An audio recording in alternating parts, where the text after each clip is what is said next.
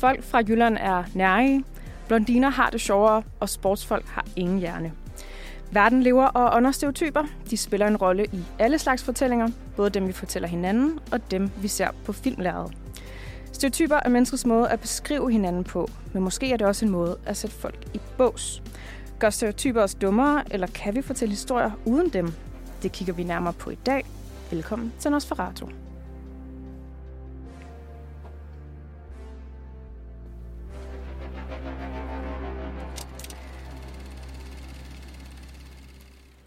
Nosferatu er i studiet, og dagens program skal handle om stereotyper. Dagens bemanding er Anne og Lennon. og mit navn er Ida. I dag går øh, Nosferatu en smule mere psykologisk til værks, og tør jeg måske sige det mere filosofisk end normalt. Vi skal snakke om personlighedstyper, og hvordan vi grupperer mennesker igennem stereotypiseringer. Altså, så vi skal både i dagens program opbygge og nedbygge, nedbygge, nedbryde stereotyper. Vi skal undersøge, hvordan vi skaber karakter på film, men også i virkeligheden. Og det gør vi ved at grave ned i filmskatten og diverse tv-serieperler. Vi skal se på, hvilke muligheder og hvilke begrænsninger, der ligger i det at arbejde med at bruge stereotyper. De titler, som vi skal snakke om i dag, er blandt andet Sex Education, Isn't It Romantic, reality-programmet Gift ved første blik og et par dokumentarer. Og så skal vi teste os selv, ikke for corona eller klamydia eller andet spændende, øhm, men derimod vores personlighed, fordi vi har alle sammen taget den samme personlighedstest. Og det er den, der hedder 16 Personalities. Det når vi så også at runde i dagens program, men det er først lidt senere. Så der er masser at se til. Men inden vi tager hul på løgene, så vil jeg gerne spørge jer, hvilken type er I? Lennon? Øhm, altså, hvilke typer snakker vi om? Hvilken type er du i en vennegruppe, for eksempel? Åh, oh, Gud. Øhm, jamen, jeg har altid sagt i mit, i mit liv, at, i mit liv, at, øh, at hvis jeg var en karakter i en film, så ville jeg være øh, øh, hovedpersonens bedste ven comic, slash comic relief. så det vil jeg nok sige, jeg var. Okay, så du er ikke hovedperson i dit eget liv? Nej. det må man så sige om, hvad man vil. Ej, måske det mere det der comic relief ting, øh, som jeg føler. Ja, at lette stemningen, når der er en lidt... Øh... Lette stemningen, ja. Og det er også, jeg er også tit er ude for ting, der går galt. Så, så grine, altså i stedet for... Og så måske grine af det, der går galt, i stedet for at tage det tungt. Det prøver jeg i hvert fald på. Det synes jeg lyder meget positivt. Det ved jeg ikke, om det er. Jo da, det Men, synes jeg er en øh, dejlig, ja. dejlig måde at gå i. Altså. Hvad, hvad med dig, Hanne? Hmm, ja, hvem er jeg? Det er et godt spørgsmål. Øhm, jeg er jo mig, selvfølgelig. Jeg ved ikke, hvis jeg var en film, det, her, det har jeg aldrig tænkt på. Men hvis jeg i vennegrupper, der tror jeg, eller jeg synes, jeg har fundet ud af de sidste par år, at man kan være, være forskel, forskellige personer i forskellige vennegrupper. For jeg tror, i gamle dage var jeg lidt... Øhm, jeg kan nok godt være en lille smule dominerende i nogle grupper. Øhm, jeg kan godt lide at lede, jeg kan godt lide at styre ting, jeg kan godt lide at tage tage beslutningerne, men jeg kan også sagtens, jeg kan også rigtig godt lide, når andre tager beslutningen, så jeg kan også øh, rigtig godt lide at gå i baggrunden. Øhm, så det er lidt en, en blanding af de to ting. Øh, og så kan jeg godt lide ikke at bekymre mig for meget. Øh, det tror jeg, jeg har brugt meget mit tid, på, eller meget mit liv på at bekymre mig, så nu de senere år har jeg gjort øh, en dyd ud af ikke at bekymre mig så meget om ting. Så øh, ja.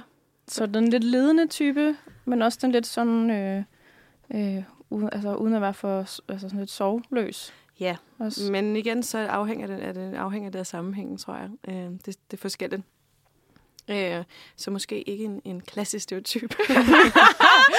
Nå, men så kan vi slutte programmet her, hvis ikke, hvis, hvis ikke kan sætte dig i har- siger bås. ikke noget, nej, præcis. Så vil jeg sige, nu sagde du i introen, at, øh, at blondiner har det sjovere, og øh, these days vil jeg sige, at jeg synes ikke, jeg har det specielt, specielt sjovt. Øh, så det ved jeg i hvert fald, den kan jeg, kan jeg sige ikke passer. Men øh, hvad med dig, Ida? Hvem er du? Jeg synes jo også, altså det er jo et sjovt spørgsmål at stille, fordi det på en eller anden måde tvinger en til at kigge en smule indad, men også se sig selv i kontekst til andre. Så det er jo ikke nødvendigvis om, hvis man er en type, er det jo både, hvordan man ser sig selv, men måske også, hvordan man føler, at man er i samspil med andre. Og jeg synes også, at jeg kan være mange typer. Jeg tror, at den type, jeg synes, der er sjovest at fremhæve i min vennegruppe, er, at jeg tit har fået markaden som sådan boomer-typen. øh, hvilket jeg tror, når man møder mig sådan første øjekast, vil man ikke tænke, okay, boomer, fordi boomer kunne også være en person med meget lukkede holdninger, eller sådan Eller meget gammel person? eller en gammel person. Jeg, jeg er jo ikke gammel. Øh, Men øhm, nej, jeg er sådan boomeragtig, fordi jeg er virkelig dårlig til teknologi. Og jeg er ikke rigtig på sociale medier, og Altså, jeg er lidt en taber, når det kommer til de her ting. Og sådan, Det er godt, du står her i studiet og styrer computeren. ja, ja, det er dumt, når jeg, sådan, jeg laver radio til daglig. Sådan, hvad, hvad laver jeg egentlig med alt det her teknik? Nej, men altså, jeg er bare typen, der kunne finde på at lave et lommeopkald til folk, eller sådan ringe ud i en, i en gruppe, hvor der er sådan 12 mennesker, og jeg har ikke noget at sige, men det var en fejl, eller sådan. det er så dumt. Øhm, altså, det synes jeg i hvert fald er en, en type, man kan kaste ned over mig. Sådan, den lidt, det er sådan lidt, lidt mere klodset del af mig. Er du ked af at være en, en tech-boomer, eller har du øh, accepteret det? Nej, jeg tror, jeg har accepteret det og omfavnet det. Det er nok også derfor, jeg påpeger det, fordi at jeg føler mig meget sådan afklaret med det. Og jeg synes, det er sjovt, at mange af mine venner får det. Altså sådan, de har det sjovt over, at det på den her måde, jeg nu er og fungerer. Så det er også sådan, alle andre er så smarte med deres sociale medier og nye telefoner og sådan noget, og så øh, sakker jeg lidt bagud, men ikke på sådan en, folk har ondt af mig. Det er mere bare sådan en, om hun styrer sit eget. Sådan, hun klarer det selv. Så det er også sådan lidt, på en eller anden måde kan det også godt være sådan, at man er lidt eneganger i forhold til, at man ikke har lyst til at flyde med strømmen og være lige så dygtig som de andre til de der meget nymoderne ting, men at man er sådan lidt mere det er måske den mest konservative del af mig. Alt andet er ikke særlig konservativt. Men det... Jeg kender det godt. Jeg har også taget lidt, uh, lidt, lidt, lidt pride i det, fordi jeg, sådan, mm. jeg er, så, er så dårlig til det, at nu er jeg, nu er jeg bare besluttet mig for, så gider jeg heller ikke at lære det. sådan, så kan det, det er der så mange andre, der kan. Uh, på arbejde den anden dag blev jeg, blev jeg bedt, om jeg ikke lige kunne lægge et eller andet på Instagram. Jeg var nødt til at være sådan, det kan jeg simpelthen ikke. Jeg ved, jeg, jeg ved ikke, hvordan jeg poster det her på Instagram. Det må jeg altså selv ikke råde med. Ja, det er, det er en... Sjov øh, forsamling, vi står med Somi-redaktøren, som er mig. så kan jeg bare kigge på os og tænke, hvad har I gang i? Jamen, det er også noget, jeg ved, jeg skal aldrig, til, jeg skal aldrig arbejde med sociale medier. Det, det tror jeg i hvert fald ikke på. Det er så fair. kommer til at ske for mig. Øhm, men man kan jo hele tiden blive klogere på sig selv, og det er også det, vi skal i dagens program. Øh, blive klogere på sig selv, blive klogere på hinanden. Og der er ingen tvivl om, at øh, altså det siger du også, Lennon, her. Du startede med at sige, hvis jeg var i en film. Altså, mm. vi, vi bruger jo meget filmens verden til på en eller anden måde at danne et narrativ om, hvem vi er, hvad det er for et liv, vi lever, og hvor det er, vi gerne vil hen. Øh, man kan også se online, der er mange øh, sådan tendenser til sådan unge mennesker, som netop siger, at nu er jeg i min skurke-æra. Det vil sige, at sådan, nu, st- ja, sådan, nu, nu lader jeg være med at være en, øh, en der sådan pleaser folk og, og sådan, stå op for mig selv. Øh, og der er også nogen, der siger, man bruger også udtryk, hvad er sit livs øh, efterår. Det er også sådan til sidst i, øh, i filmen, eller sådan det sidste kapitel inden vinteren, hvor vi går bort. Eller sådan. Der er mange former for øh, formuleringer, som- vi bruger til at forstå os selv, forstå vores liv, og tit bliver det med udgangspunkt i filmens verden. Og det synes jeg er meget interessant. Øhm, jeg synes også et andet eksempel er det her med, jeg ved ikke, om I kan huske det. Jeg synes, jeg synes i hvert fald meget, jeg selv havde oplevet, da jeg var yngre og var i biografen, og så kom man ud med biografen med en ny personlighed. Same. Altså det der med, så havde man Altid. var inde, og så adopterede man hovedpersonens. Det kunne være Katniss Everdeen, for eksempel. eller Bella Swan fra Twilight. Mm. Eller hvem end ellers man øh, var inde og se. Og så kunne man øh, adoptere den personlighed og komme ud og være sådan, Mm. nu er jeg den her type, nu går jeg i det her tøj, nu hører jeg den her musik, nu føler jeg de her ting. Men det bliver altid kun, det holdt kun i to dage, så bliver det sådan lidt for øh, Ja, krævende. eller indtil man gik i biografen igen, ikke? ja, helt sikkert. Um, jeg, på min Instagram, i min Instagram øh, bio, der, der har jeg skrevet wannabe Luke Skywalker, fordi jeg connecter meget med ham, og nu ser jeg Stranger Things, og så connecter jeg med Will, fordi han har været forelsket i sin bedste ven i sådan, he- hele det, sit liv, han har kendt om sådan noget repressed emotions. Uh, så jeg tror også meget, at vi, vi forbinder os selv med, hvad vi ser, uh, både ikke kun i biografen, men også på tv for eksempel. Og hvis man ligesom finder en karakter, der ligner en, at så er der en anden øh, eufori forbundet med det. Øh, Helt sikkert. At der er ligesom en klokke, der ringer, og man er sådan, det her kunne faktisk være mig. mm. Øhm, og det er jo mega fint og mega dejligt, når man sådan kan se sig selv. Og det er jo også derfor, at repræsentation også er så vigtigt, Mm-hmm. hvilket vi også kommer tilbage til. Meget ledende. Ja, øhm, så der er, jo, der er jo masser at gribe fat i her. Øh, så ja, Nosferatu bliver lidt mere, øh, lidt mere personlig i dag. Og lidt, mere. Øh, lidt mere psykologisk.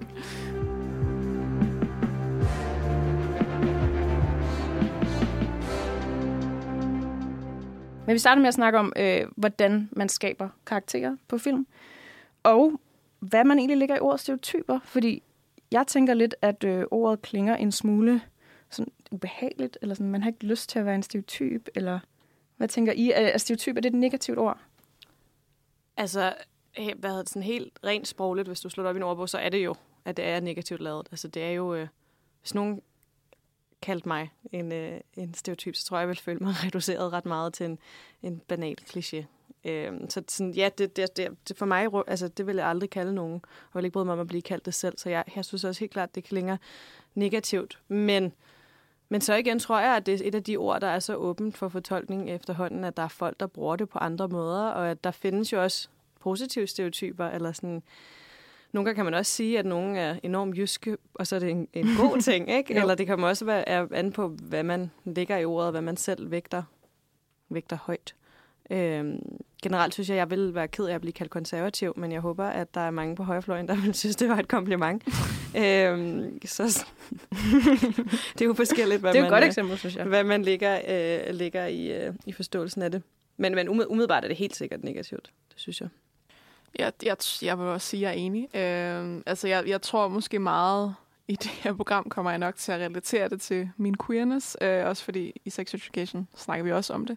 Øh, meget relateret til mit køn også. Øh, jeg, jeg er i hvert fald som en queer-person har jeg tit mødt det der med homofobiske folk, der ligesom de gerne vil acceptere queer-folk, men de vil ikke acceptere dem, hvis de, quote, gør hele skal deres seksualitet til hele deres personlighed. Den har jeg mødt tit, og den har jeg et meget fundamentalt problem med. Øh, og det er jo helt klart en, en ting, hvor jeg synes, det vil være negativt at blive kaldt det, men jeg samtidig ikke føler, at der er noget galt i at gøre min queerness til min personlighed. Øh, altså det, jeg ved ikke rigtig, om, det giver mening, men jeg tror, det er sådan, at det er også fordi, der ikke er så meget bag med, at, at folk har skulle gemme deres seksualitet og sådan mm. noget. Og så at, at ligesom at støtten Øh, den støtte, som jeg har for, for heteroseksuelle mennesker for eksempel, den, den, har, altså, den er ikke ubekostet. Altså, den, den, det, der er et krav om, at jeg skal opføre som en, mig, quote, en normal person, eller hvad end man kan sige, det er. Ikke? Øhm, så jeg, jeg tror helt klart, det er, det er noget, hvor man ikke... Altså, det var ligesom det der med at sige blondiner og dumme. Ikke? Altså, det,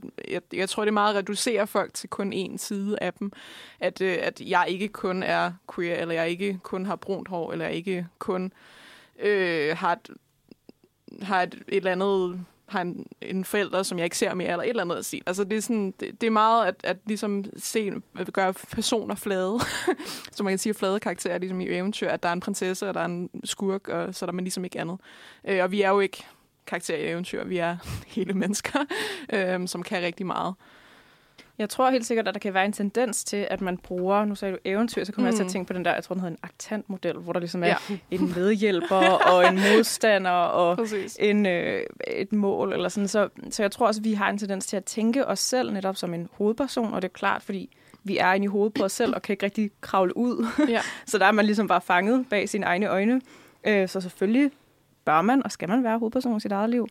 Øh, men så også have respekt for alle andre os deres hovedpersoner i deres liv. Præcis, ja. øhm, og det er jo også fint at kunne identificere, hvilke, hvilke mennesker vil mig, hvem vil mig ikke, hvad er en udfordring og den slags ting, men uden at man måske sætter det i sådan endelige positioner, øh, og også siger, at det er også rigtig rart at kunne beskrive andre mennesker og snakke med mennesker om en helt anden person, eller sådan. det er også en måde at forbinde sig til folk på, er at snakke om andre, og der trækker man jo også nogle gange måske på nogle fordomme eller nogle op- oplevelser med det menneske.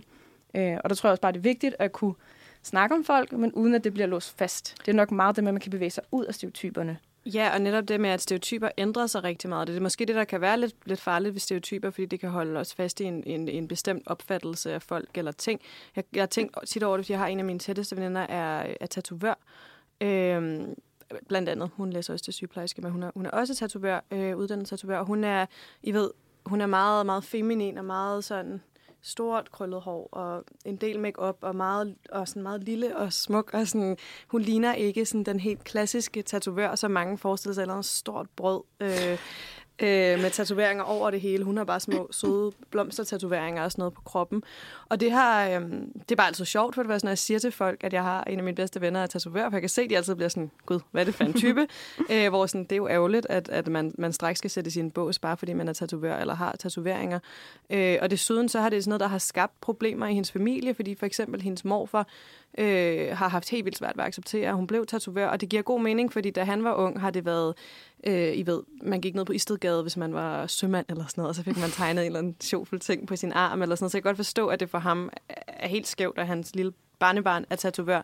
Øh, men det vidner jo bare netop om, at de der stereotyper kan holde os lidt fast i noget, der slet ikke er tidsvarende, fordi alle har tatoveringer nu, og mange forskellige typer tatoverer, og det er ikke længere... Øh, den samme type, som det var engang. Så der synes jeg, det kan blive lidt farligt med, øh, med stereotyper. Meget. Og mm. altså, jeg, jeg er helt enig, og jeg synes også, at der kan også være noget sjovt i at snakke om. Altså, jeg kan godt lide at tænke mig selv ind i en kontekst. Nu er jeg jo journalist, og så i, i det ligger der jo også noget om sådan, åh, journalister, hvordan er de? Ikke? Og så kan jeg også godt lide at tænke mig selv i den kontekst. Jeg har også en del veninder, der er pædagoger, og der kan jeg jo godt sætte mig ned en gang imellem og være sådan, om mine pædagogveninder. Fordi at det ligesom er i dem, jeg oplever min kontekst, hvor vi tit er sammen, og de deler et fællesskab, jeg ikke er en del af, så det er lettere for mig at skulle ligesom at sige, ja, mine tre veninder, der alle er pædagoger, så er det sjovere at sige mine pædagogveninder, fordi der ligger nogle, ikke nødvendigvis nogle fordomme, men nogle idéer om, hvem de så er, eller hvad de kan, eller deres syn på verden, specielt hvis det har sammenhæng i, at jeg snakker om, det ved ikke, børn, eller børneopdragelse, eller et eller andet, som, som der ligesom er en del af deres uddannelse. Ja, så på den måde kan du også slippe for at forklare for meget på forhånd. Altså, så, så dem, du taler med, er måske allerede lidt klar over, hvad er det for, en, øh, hvad er det for nogle mennesker, du taler om. Sådan, så kan man spare noget tid. Præcis, og jeg kan sige også journalister, eller, eller mine pædagogveninder, eller at man Mm. ligesom bruger de der sådan faste termer, som, som ikke nødvendigvis skal være udelukkende, men bare er en betegnelse alligevel for visse øh, karakteristika, man vil forbinde med de erhverv. Ikke? Altså, jeg skulle også lige til at sige, jeg tror især som studerende er vi også meget, vi hæfter folk, vi, vi møder på, hvilken uddannelse de er. Mm. Mm. Altså, jeg har, jeg, jeg har haft mange dårlige oplevelser med folk, der er fra, fra CBS, så jeg kan ikke lide CBS-folk generelt. øhm, og de, hvis jeg lige siger, at jeg læser film og medie, så er folk sådan, okay, du er sådan en, der godt kan lide film.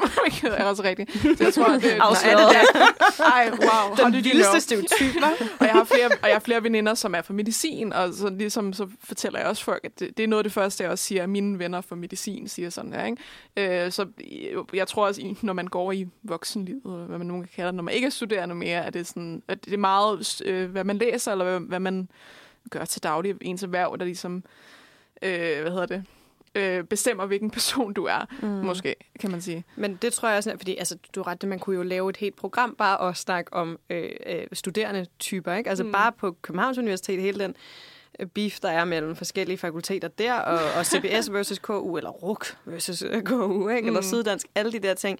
Men jeg tror også, jeg har, har, har siden jeg blev studerende for, for en del år siden, været nødt til sådan, jeg prøver virkelig sjældent, hvis jeg møder nye mennesker, at sige, hvad jeg studerer, øh, eller i hvert fald lade det komme meget senere i, i, øh, i samtalen, fordi jeg læser statskundskab øh, og arbejder også som journalist netop, og begge de to ting, måske mere end film og medievidenskab, synes jeg kan være meget forskellige ting. Det siger bare noget om, at du godt kan lide film, men hvis man siger, at man læser statskundskab, så bliver man straks sat i en bog som sådan som mange forskellige ting, og også lidt det samme som journalist, ikke? og hvor det nogle gange kan være rart lige at tage de ting væk, og så sådan, lad mig lige forklare, jeg kan godt lide alle de her ting først, Mm. så kan jeg fortælle om min uddannelse jeg, jeg, eller tror, mit arbejde. jeg tror, der er nogle ting, hvor, man, hvor folk er lidt hurtige. Også hvis man læser jura, så er man Præcis. også blevet puttet i en boks. Ikke? Præcis. Men det Øh. tænker jeg også. Sekundet hører en, der siger, jeg Ja. læser, der læser jura, så fy, uh, Nå, du er kedelig. okay.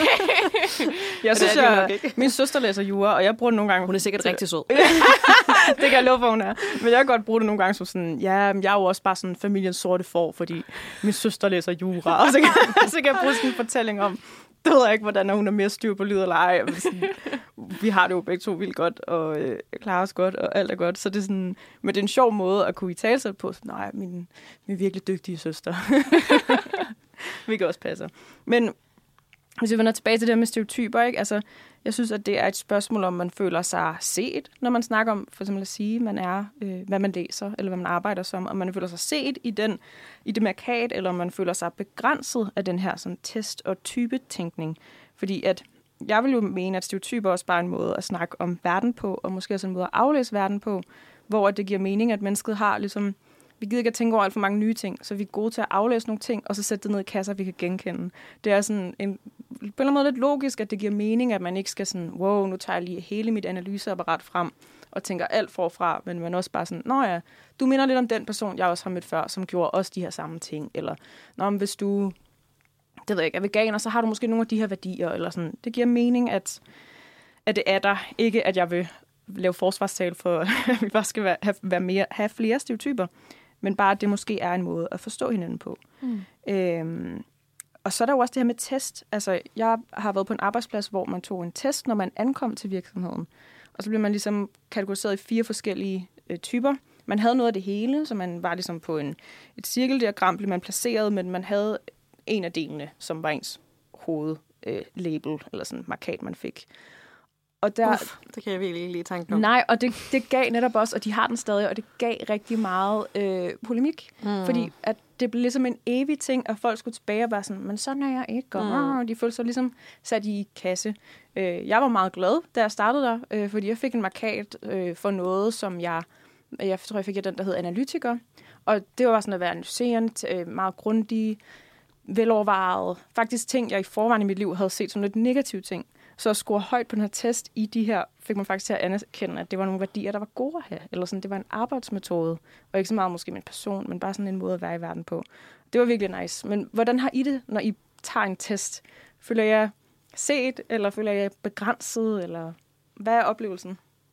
Mm, altså, jeg kommer bare til at tænke på det der øh, Hogwarts Houses der på Harry Potter, som bare har skadet, hvordan vi alle sammen ser på hinanden måske lidt.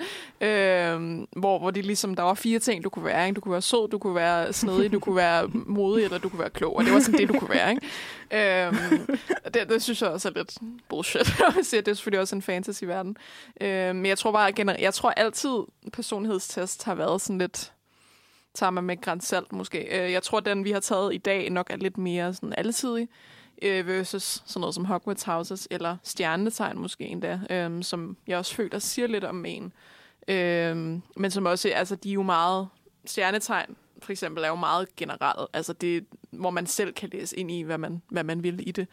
Øh, ja, så jeg, jeg tror, det er sådan lidt, jeg tror måske også, det er lidt, hvad man gør det til. Ikke? Altså, om man ligesom virkelig tror på, at det er den her type, jeg er. For jeg tager ikke en BuzzFeed-test, hvor, hvor jeg finder ud af, hvilken, hvilken Marvel-karakter jeg er. Så er sådan, okay, det er bare mig. Altså, det, det, det, det synes jeg jo ikke, vel? Altså, Øhm, de ja. der, hvor man får en personlighed alt efter, hvilken slags blomst man vil Ja, ja, om, eller... arrangere din perfekte din date, perfekte og, så, og, så, og så viser vi dig der din, din, din Disney-prins, eller andet. altså sådan, ja, totalt lavpraktisk, kan man sige. Ja, jeg tror heller ikke, jeg, jeg, jeg tillægger øh, personlighedstest eller nogen form for test ret meget værdi egentlig. Øh, jeg synes, Lennart har meget ret i det med at tage det med et grænsalt. Og det er ikke, altså det, som sagt nu, den personlighedstest, vi har taget til i dag, er mere øh, udspecificeret end, end BuzzFeed for eksempel mm. er. Og det er ikke for at kimse BuzzFeed, fordi BuzzFeed kan også noget. Øhm, men jeg synes, at selvfølgelig kan, har de de kan godt indfange et eller andet, de her test, og du er jo analytisk i det, så den der test har jo ramt noget rigtigt. Men jeg tror bare, at sekundet man tager en test, så, øh, så kan man ikke se, lidt, se helt bort fra det, man gerne vil, hvem man gerne vil være, sammenlignet med, hvem man måske reelt er. Jeg kan se det selv, hvis man tager de der kandidatstests op til valget. Mm. Altså sådan, jeg, jeg kan sgu nogle gange sådan overdrive min holdning, og lidt fordi jeg bare sådan, om jeg skal lige være 100% sikker på, at jeg rammer det rigtige parti, eller den rigtige kandidat. Så sådan, det kan være et spørgsmål, jeg er lidt mere vag omkring, men jeg er så bange for at få det forkerte resultat, så jeg skruer lidt op for den. Og i dag også med den test, vi har taget, sådan, Jamen, øh, måske ikke lige det, men generelt, hvis du bliver spurgt, spurgt, om du er medfølende på en skala fra 1 til 10, så har man mere lyst til at sige 10, men reelt er man måske kun på en 6.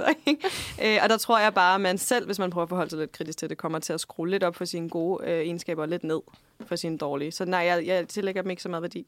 Det, jeg tror, du er ret. Der kan være stor øh, sådan fejlgruppe i det, ikke? At man måske lige overdriver nogle ting, eller pynter på nogle ting, uden man måske er bevidst Nej, jeg tror, det er ubevidst meget ja, af det. Ja. ja.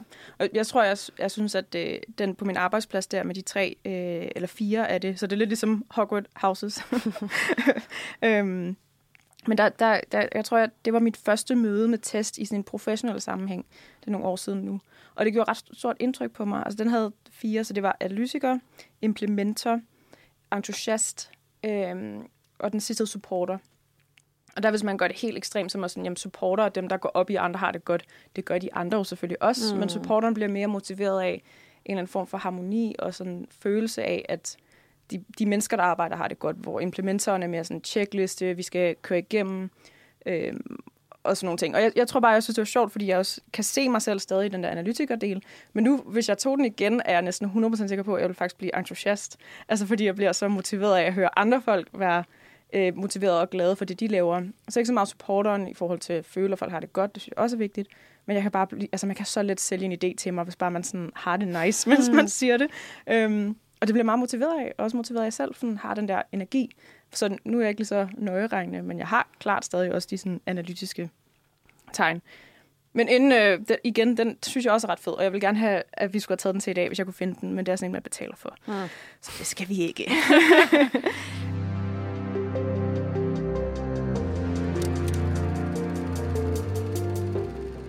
stereotyper på film kan jo bruges både sådan lejende, altså at man sætter nogle forventninger op, og så bryder man dem. Øh, og de kan også bruges til, at man hurtigt forstår en problemstilling. Nu nævnte jeg også den her øh, øh, eventyrsfortællingstype. Aktantmodellen. Aktantmodellen, lige præcis. Øh, til ligesom hurtigt at forstå, hvordan skal de her karakterer påvirke vores hovedperson, hvor er fortællingen på vej hen. Og der bruger vi jo også stereotyper for hurtigt at få en fortælling i gang, øh, og gøre den mere forsimplet, for ellers så kan en film jo ikke vare en time eller to, hvis vi skal dybden med alle karakterer, og vi ikke kan gøre brug af stereotyper. Øh, og så bliver stereotyper også brugt til at stille op mod hinanden, altså at man tager nogle modsætninger, som så fremhæver forskellige sider af stereotyperne. Øhm, men øhm, nogle af de her arketyper, ikke? Jeg har noteret James Bond. Ja. Er vi enige om, det er lidt en arketype, ikke? Jo, Jo, meget. 100 procent. Og hvordan er ham der Bond? Jeg har kun set en James Bond-film, så nok ikke rigtig person at spørge. Han er handlingsparat mm. og tough, og Han er også lidt sofistikeret. han er også sofistikeret ja. oven i det. nem- Det er nemlig det, han er nemlig ikke bare sådan den helt sådan, øh, Mm. dyriske mand. Han er nemlig sofistikeret også, men han er, han er også af få ord. Sådan, han, han spiller ikke sin tid på, øh, på sådan noget small talk. Øh, og så er han bare en rigtig actionheld og en beskytter, ikke? Og øh, Det er faktisk sjovt, vi snakker om det her, fordi lige nu i min, på min kandidat, der snakker vi om actionfilmen, hvor vi så Mission Impossible nummer 4. jeg har aldrig så Mission Impossible i mit liv. Men det er jo så ham der, Tom Cruise, der spiller Ethan Hunt, som er totalt, altså boks af, hvad en actionhelt er. Ikke? Altså, Mhm. han er hård, og han får alle damerne og sådan noget. Og så kan han godt sådan fejle, men så skal det være sådan på en sej måde. så sådan, han må godt fejle lidt, men så skal han hurtigt rejse sig op, og så får han lige sådan en læderjakke på, og så er han klar igen. Ikke? Øhm, og så er det også, ja, jeg tror også hele, jeg tror også, der er faktisk generelt en stereotyp om Tom Cruise. om han laver sine egne stunts og sådan noget. Altså det, det tror jeg gør den stereotyp endnu stærkere. Det tror du ret i. Og Mm. nu kommer jeg også til at tænke på øh, den nye Batman, altså med Robert Pattinson, ja.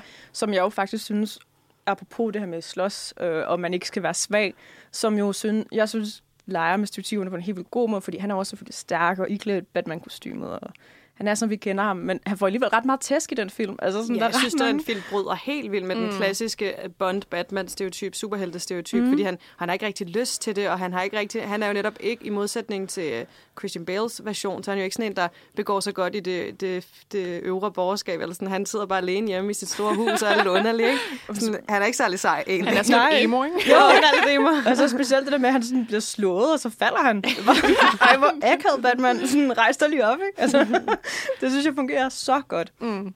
Så det kan godt være, nu sagde James Bond. Jeg tænker også Indiana Jones også en, der Ja. passer ind her. Ikke? Så det kan godt, at vi bare skal kalde det actionhelten. Ja, Og så er der ligesom flere forskellige sider af det. Så en anden, jeg kom til at tænke på, det kan man sige, han er en arketyp inden for det er meget maskulin, ikke? Så kom jeg også til at tænke på, og det er også egentlig det maskuline, men, men lidt anderledes. Jeg tænkte på Michael Cera. Jeg har lige sagt Tom Cruise og Michael Cera. Jamen, han er jo sådan lidt... Han er modsætning. Ja, Jamen, jeg elsker Michael Cera, så det her Ja. det er ikke på et negativt med, men han er jo lidt en taber, ikke? han, er, han er meget sådan... Han er sådan den nørdede, lidt klodset, men som alligevel får alle damerne.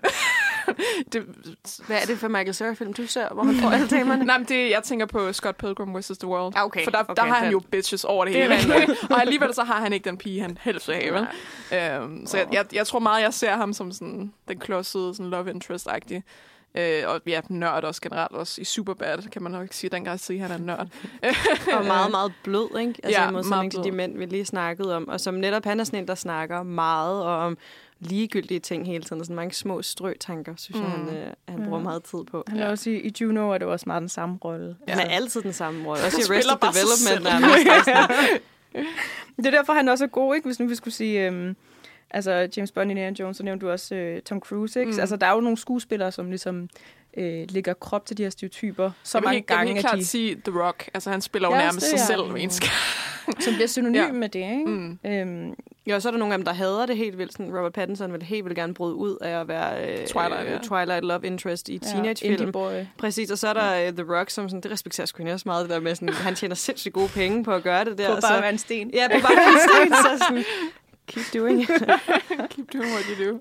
Så har jeg noteret i over på det mere sådan feminine spektrum, så har jeg noteret Manu- Marilyn Monroe, Selvfølgelig. Ja. som jo også, øh, jeg synes jo, hun næsten er så... Nu har jeg, jeg har ikke set mange af hendes film, men hvad man ved om hende, og hvordan hun bliver præsenteret i popkulturen, og i, ja, generelt, så synes jeg, at hun er næsten så meget en stereotyp, at jeg i perioder af mit liv har været sådan, tænk, at hun faktisk var et rigtigt menneske. Altså, jeg, sådan, jeg har lidt svært ved at forstå, at hun faktisk var et menneske, der levede og lavede Altså, film. jeg, og, jeg beundrer jo virkelig Marilyn Monroe, mm. Mm. ikke? Øh, fordi mm, både for hendes, hvad, altså, hendes ikonstatus, men også ligesom, hvad hun har gjort i sin, sit eget liv. Jeg tror, det, det er netop, hun er blevet så stereotypet og så sektoriseret, for det er hun blevet, at, mm. at folk glemmer ligesom, hun er et rigtigt menneske. Altså, det er ikke for at gå for meget ind i, i hvorfor jeg gerne vil forsvare hende, hvad man siger.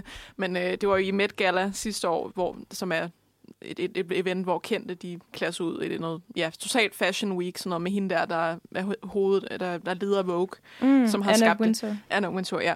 Øh, hvor Kim Kardashian havde fået lov til at have hendes ikoniske, den der kjole på. Øhm, Ja. en, en af Marilyn Monroes mest ikoniske kjoler, hvor hun faktisk ødelagde kjolen, fordi den ikke er hendes størrelse. Den er jo lavet til Marilyn Monroe specifikt, og hun er en større størrelse end hende, hvor hun ødelagde den der kjole, som har rigtig meget historie bag sig. Og hvor hun også postede på Instagram bagefter, hun havde fået en lok af hendes hår i gave, eller et eller andet, hvor jeg var sådan, du virkelig, altså det, jeg synes bare, det var et eksempel på, hvor umenneskeligt gjort Marilyn Monroe er blevet. Hun var ikke, ikke engang i sin død, for hun ligesom lov til at være sin egen person. Hun er en en legende. Hun er en fænomen, som folk Mm. mm. ligesom kan bruge til at exploite det. Ja, et brand Øhm, på en eller anden måde. Og jeg tror, de folk, der udelukkende ser hende som en sexsymbol, de tænker ikke på, du ved, at, at hun måske, måske, nu vil jeg heller ikke sige konspirationsteori, hun måske var blevet myrdet af en af dem der, som hun var sammen med, eller at hun ligesom hjalp med at starte Ella Fitzgeralds karriere. Det snakker man ikke om. Man snakker kun om, at hun var sexet, og hun sang en sang for præsidenten, og hun havde en kjole på, hvor den gik op, og man kunne se hendes ben og sådan noget. Mm. Øhm, så jeg, jeg tror helt klart, det er der, hvor jeg vil sige, at stereotyper er rigtig farlige. Øh, især, især på bekostning af, ligesom, hvem hun faktisk var. ja. Øhm, På en eller anden måde er hun som den originale blondine, Ja. føler virkelig. Og så det, så det synes jeg også bare den bedste pointe, er også at hun ikke engang originalt var blond. mm. Det synes jeg også bare understreger, hvor Helt meget, sikkert, ja. at det var...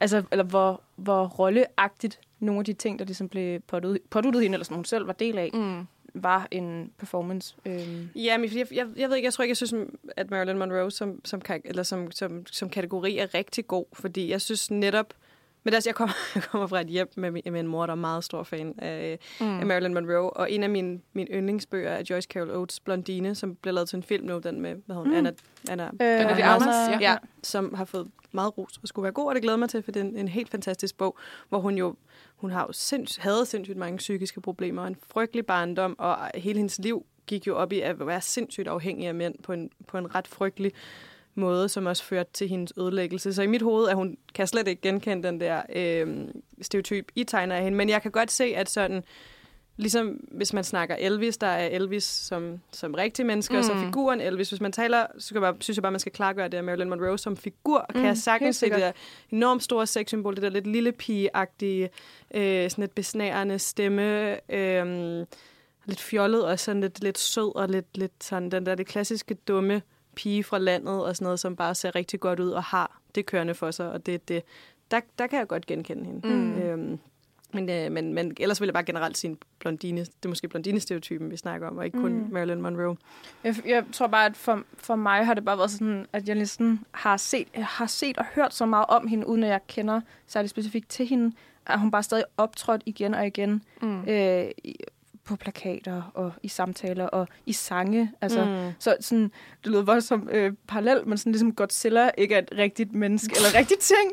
Så føler jeg det med Marilyn Monroe, at jeg har haft den der fornemmelse af, sådan, det er så uopnåeligt, at sådan, Mm. tænke, at det her faktisk var et rigtigt menneske, fordi der er så mange forventninger til, eller der er så mange ting knyttet til hende. Jeg ved ikke, om det overhovedet giver nogen mening, men Mm. jeg vil helt sikkert klargøre også, at det er jo ikke en personlig ting, fordi der er ingen af de her mennesker, nu har vi også nævnt en del skuespillere, som vi jo personligt kender og kan sådan, øh, tegne billeder af. Det er jo netop figuren, som Ja, de, de roller, de optræder spiller, til- ikke? ja. Rigtigt. Hun lavede meget af det samme. Øh, som de optræder i medierne. Ja. ikke? Ja, Og for Marilyn Monroe tænker jeg hovedsageligt, at det er den der, er det ikke Seven Year Itch med kjolen, den film, hun er med Ja. i, hvor kjolen, øh, øh, hvad hedder det, blæser op. Mm. Den- der er det også billede. den der, den der unge kvinde, som er nabo til en gift mand, og han er træt af Mm. sit øh, hvad hedder det, forhold, og så er det hun ligesom sådan ny, noget, der vækker et eller andet seksuelt lyst i ham og sådan noget. Altså Ja. totalt, altså hun er sådan lidt den farlige-agtige, Ja. øh, som kan ødelægge et ægteskab, selvom det jo egentlig er ham, der ødelægger det. Ja, Ja, siger. Ja. Det er jo 100% ham, hans skyld, ikke? Men sådan den, det, det der billede af hende, og så hvordan hun er blevet fremstillet af, hvad hedder han, øhm,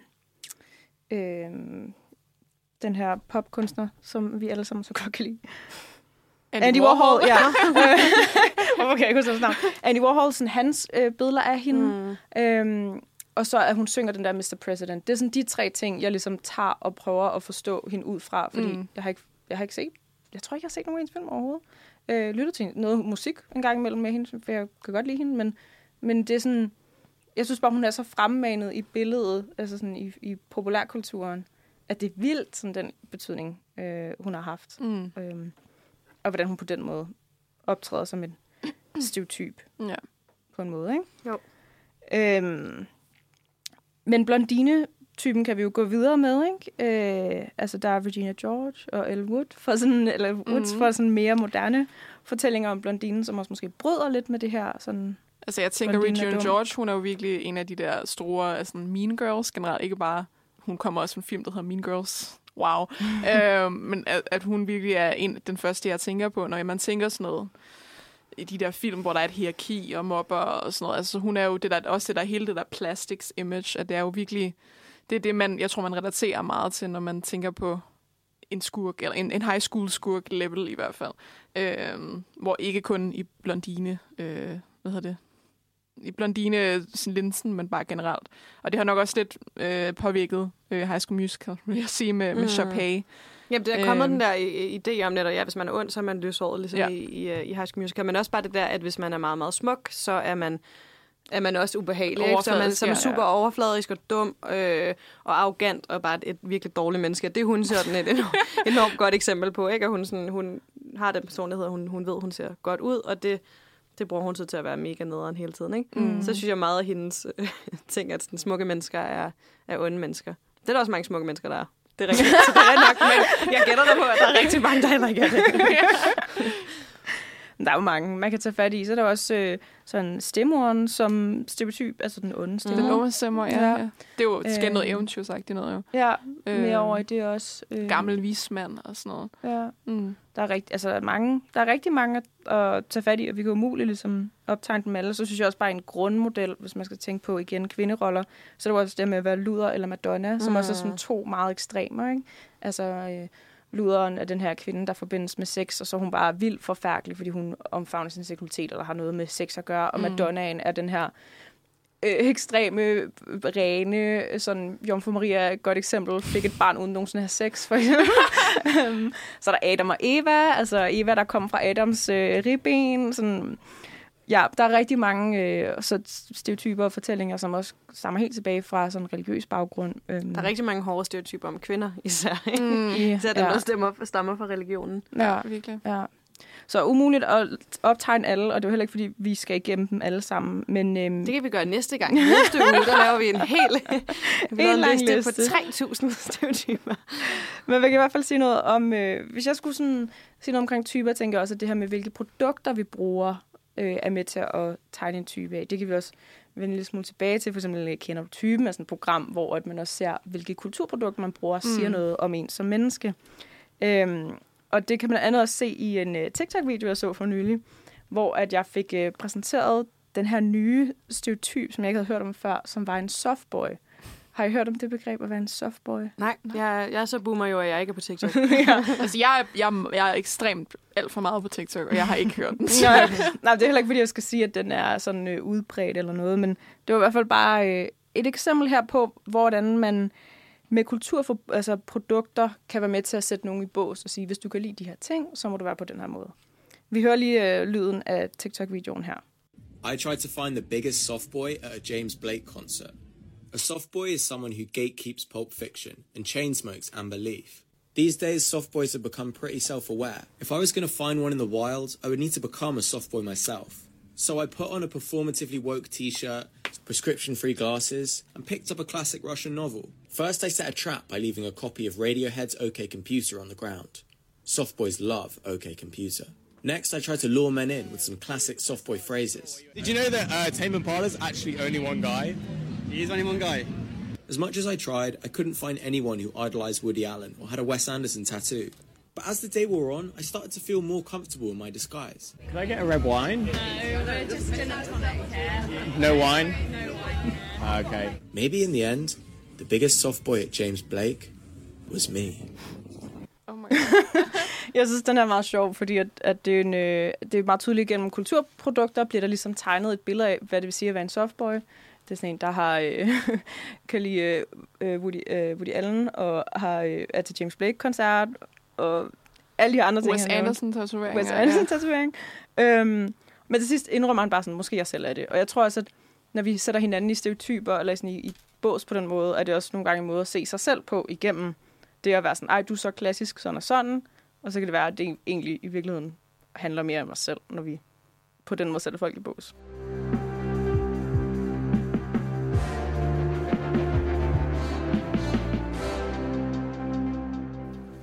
Sex education skal vi have nu. Nej. Øh, vi, skal, vi skal snakke om serien Sex Education, som er på Netflix. Og som lidt er en yndlingsreference, synes jeg, for, for dig, den, og for mig også. Ja.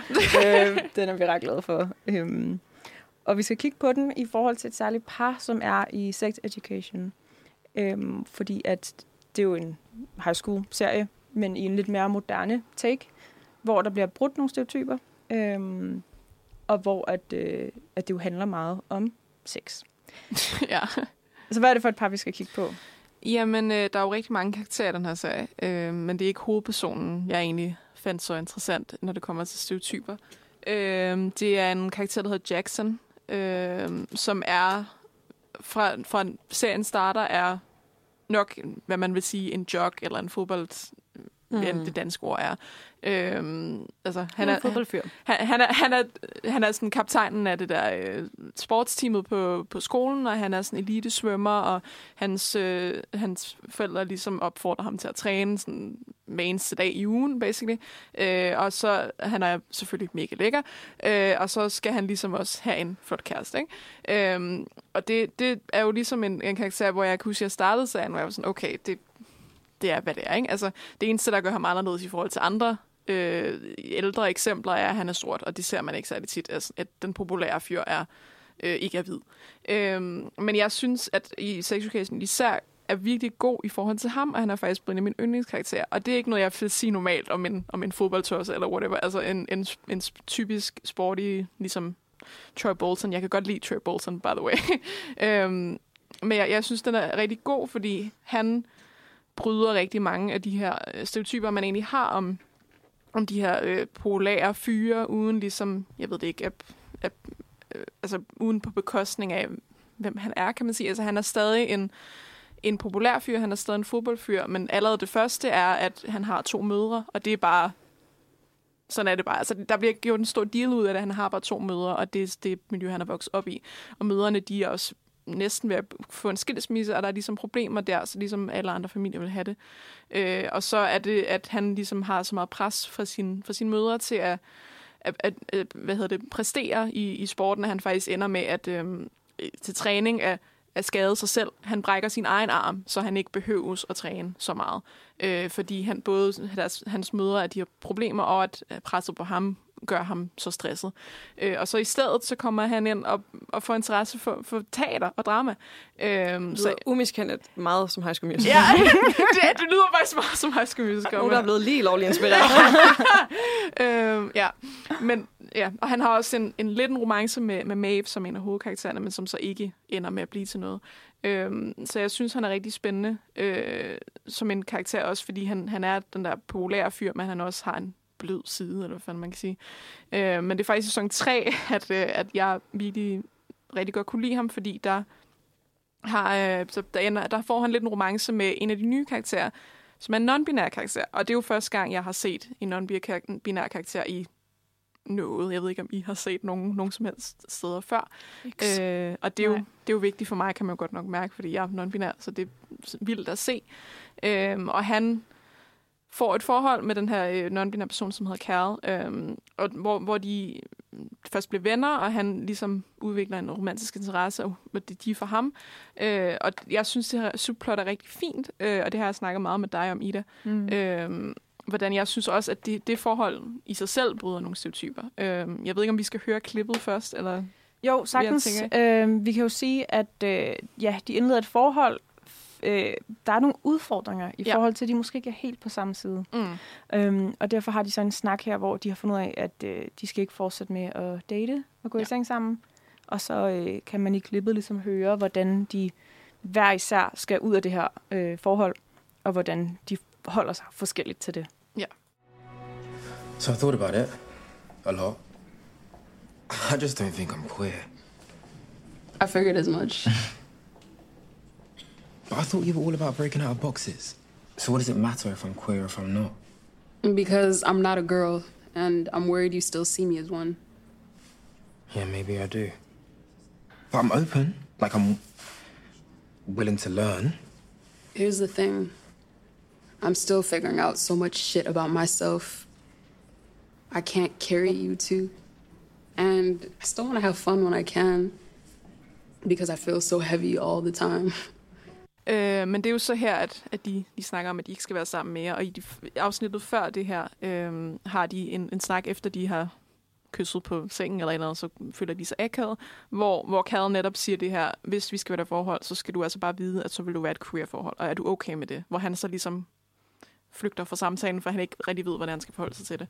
Øh, og så han har så i samme episode, har han en samtale med en af sine hvor han spørger hende, hvornår hun vidste, at han, hun var lesbisk og sådan noget, for ligesom at selv at kunne forstå det, og det er jo så her, hvor han siger, at han nok ikke er queer.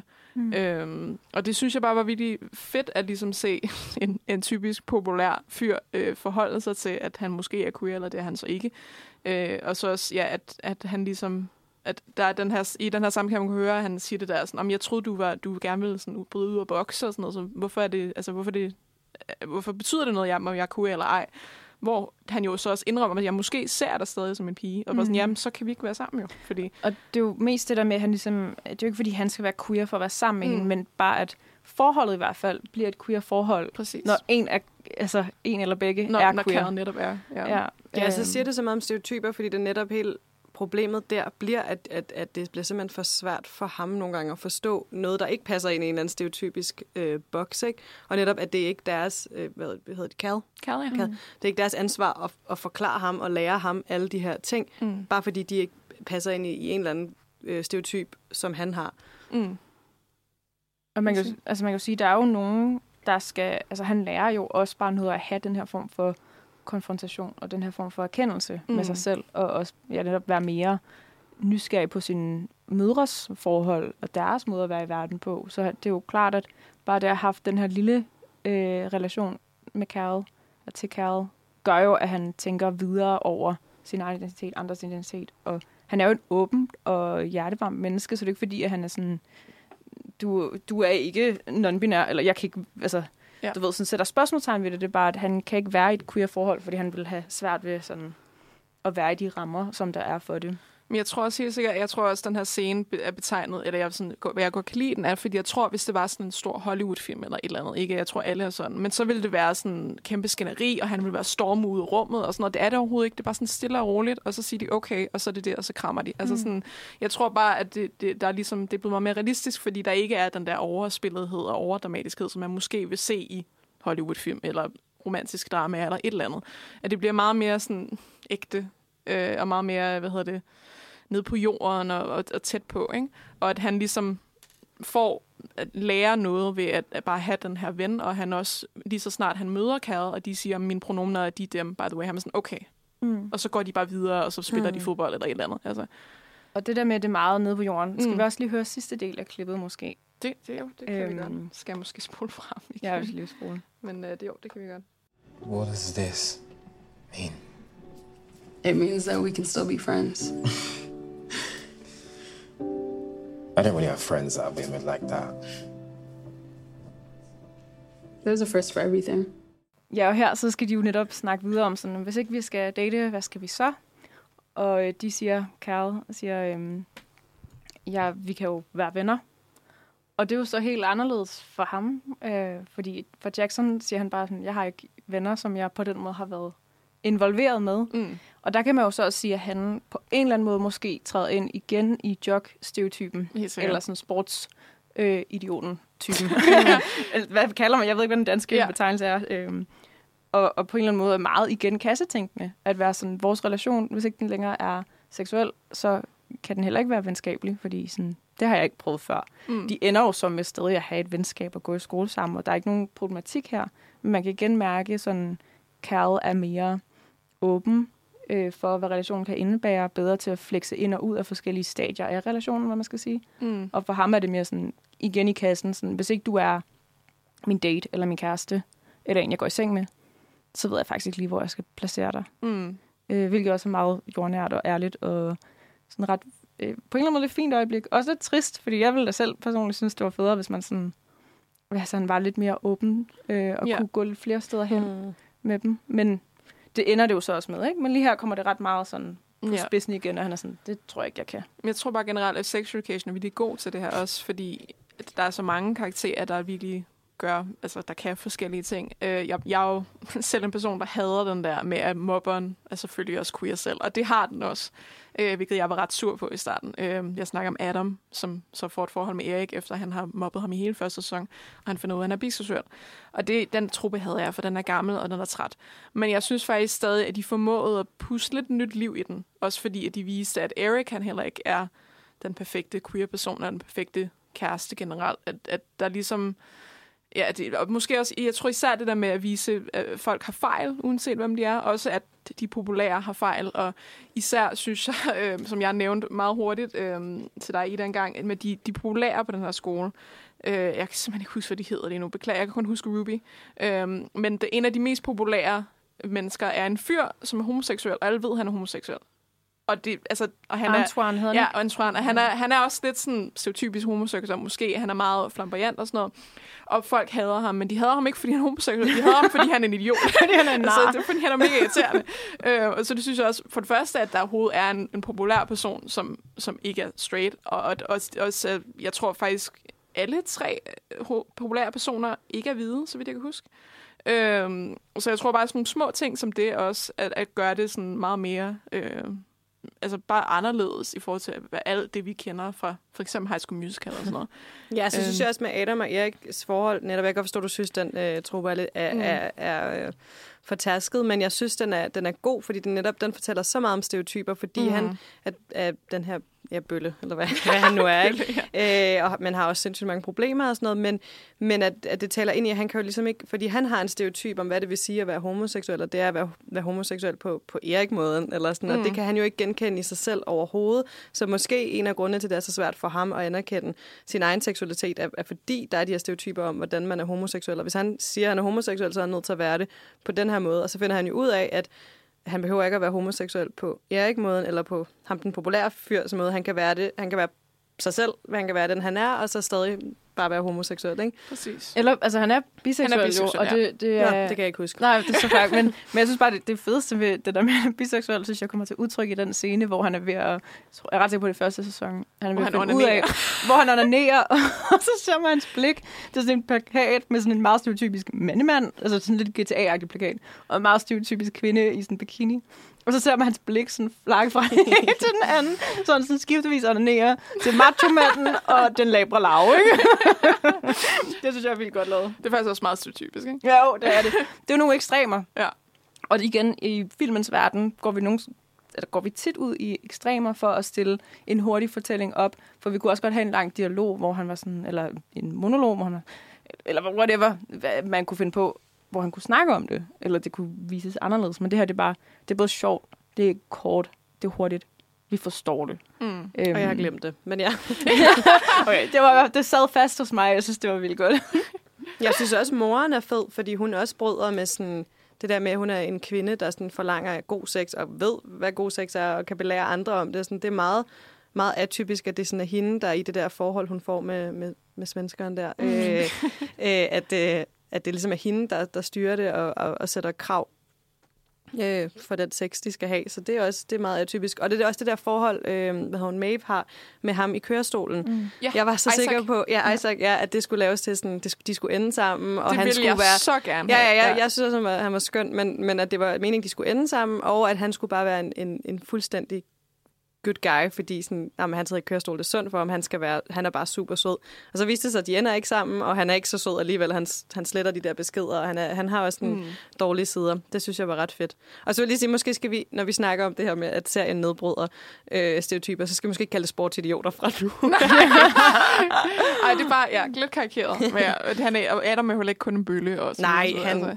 Nej, han er også andre ting. han er også nogle andre. Ja. Jeg tror faktisk også, lige for hurtigt, ikke for at snakke alt for meget om sex education, men det kunne jeg også rigtig godt lide, fordi nu sagde du med Maeve og Isaac, og du tænkte, de ville ende sammen. Og det vil jeg jo rigtig gerne have. Ligesom jeg gerne vil have, at Otis og Ruby skulle ende sammen. Fordi Ruby, hun er jo den der mean girl, som så han e- ender med at have sådan lidt friends with benefits-agtigt forhold mm. til Otis i starten af sæson 3.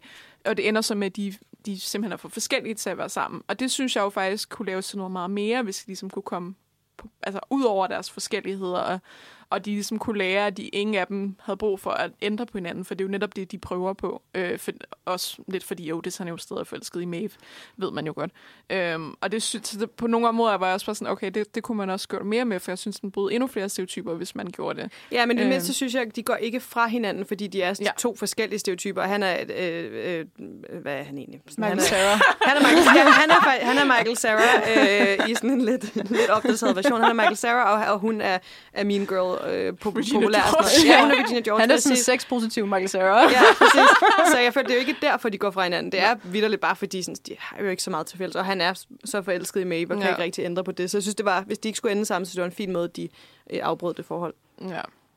Det er meget hjerteskærende der, hvor at, øhm, Ruby ligesom hun har den her hårde attitude, og inde bagved gemmer der så bare et blødt hjerte. Ja. Og det kan det knuser Otis. Det var sådan... Men det er det, fordi hun var kommet så langt, og mm. var så klar, og så Ja, det, det er det, fordi, det fordi jeg kan rigtig godt lide, hvordan de startede det med først var et venskabet, for det var i sæson 2, jeg kan ikke huske, hvilket afsnit det er, men hvor, øh, hvor, hvor de har haft sex efter en anden fest, for de var fulde, øh, og så at Ruby, hun skal så købe øh, den der protydspille, ja. det hedder? Jo. jo. Øh, og så har de ligesom sådan, sådan et lille fint moment, hvor de sidder og bonder med, sidder med to colaer og tager den her fortrydelsespille, og de ligesom finder ud af, og han finder ud af, sådan, om hun har en far, der er syg, og jeg og min far var et røvhul og sådan noget. Altså sådan, at det er meget fint at se sådan to karakterer, der er så forskellige, at ligesom øh, forbindes med hinanden på en eller anden måde. Øh, så selv hvis det var et, et, hvad hedder det, et dårligt knald, man siger. øhm, og, meget, også en rigtig fin måde at håndtere det på, for jeg tror igen, at det nok vil blive blæst meget op, hvis det var, hvis det var en, anden, en anden genre, eller en anden kontekst, eller en anden end nogle andre, der havde lavet den. Ja, og så også det, jeg synes netop, at ja, man finder ud af, at den her populære pige, som altid som sådan Regina George-typen, som ikke har et, et dybere lag, det finder man ud af, hun har. Hun har også nogle problemer, og hun kan også være sød og sjov og sådan noget. Men samtidig er det også sådan, fordi nogle gange kan det også blive irriterende, når man nedbryder stereotyperne for meget, eller sådan, om den helt overfladiske pige er bare sindssygt filosofisk og dyb. Og sådan, det er hun jo ikke. Hun er stadig, ja, ja. Øh, hun er stadig overfladisk, og hun har, hun har stadig mange dårlige kvaliteter. Også øh, sportsfyren Jackson er jo også, altså sådan, det er en stor del af hans personlighed at være altså bruge tid på sport og sådan og det skal man måske heller ikke undskylde for, fordi der er ikke alting i stereotyperne er dårligt, så sådan, jeg kan godt lide, at de ikke nedbryder dem 100%, men at de måske bare øh, nuancerer, juster, dem. Ja, nuancerer ja. dem lidt, ikke? Helt sikkert. Ja.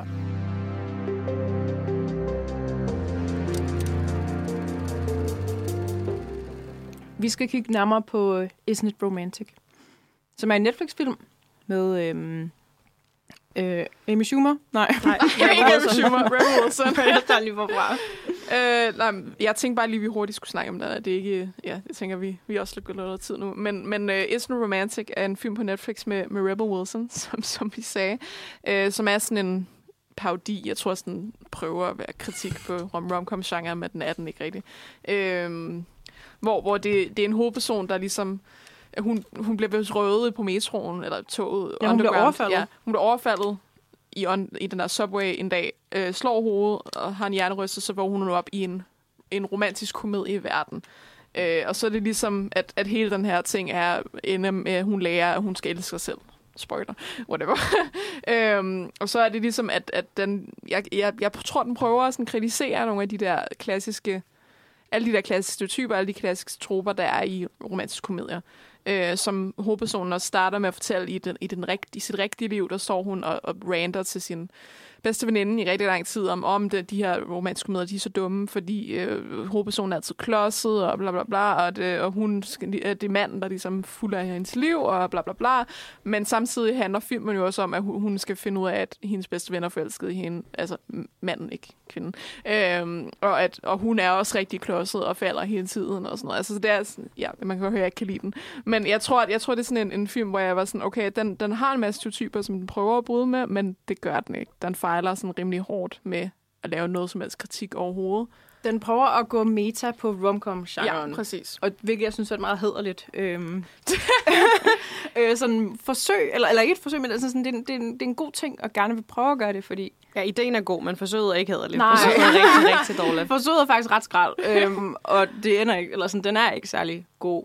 Men den, den gør det så både i forhold til selve rammen på filmen, altså Mm. måden at fortælle en fortælling på, og så også selvfølgelig i forhold til karaktererne, som også opfører sig stereotypisk, men det bliver ligesom påpeget, hvor stereotypiske de er. Mm. Øhm, for eksempel er der også sådan, ham her, den lækre mand, som hun begynder at date, Liam Hemsworth. som jo også altså bare ren muskel og øh, blond og lækker, øhm, hvor at, øh, han jo også utrolig meget bare krop. Øhm, Ja. Der er den her meget sådan, sjov scene, hvor han kommer ud og bader om morgenen. Altså sådan, den, den klipper filmen, fordi den, som mange romcom gør, så viser de jo ikke sådan decideret sex, eller sådan, så den klipper hver gang hun oplever at skulle have sex med ham. Så de ligger sådan i sengen, og så klipper den bare til, at han kommer ud og bader om morgenen. Og så er hun sådan, hvad skete der?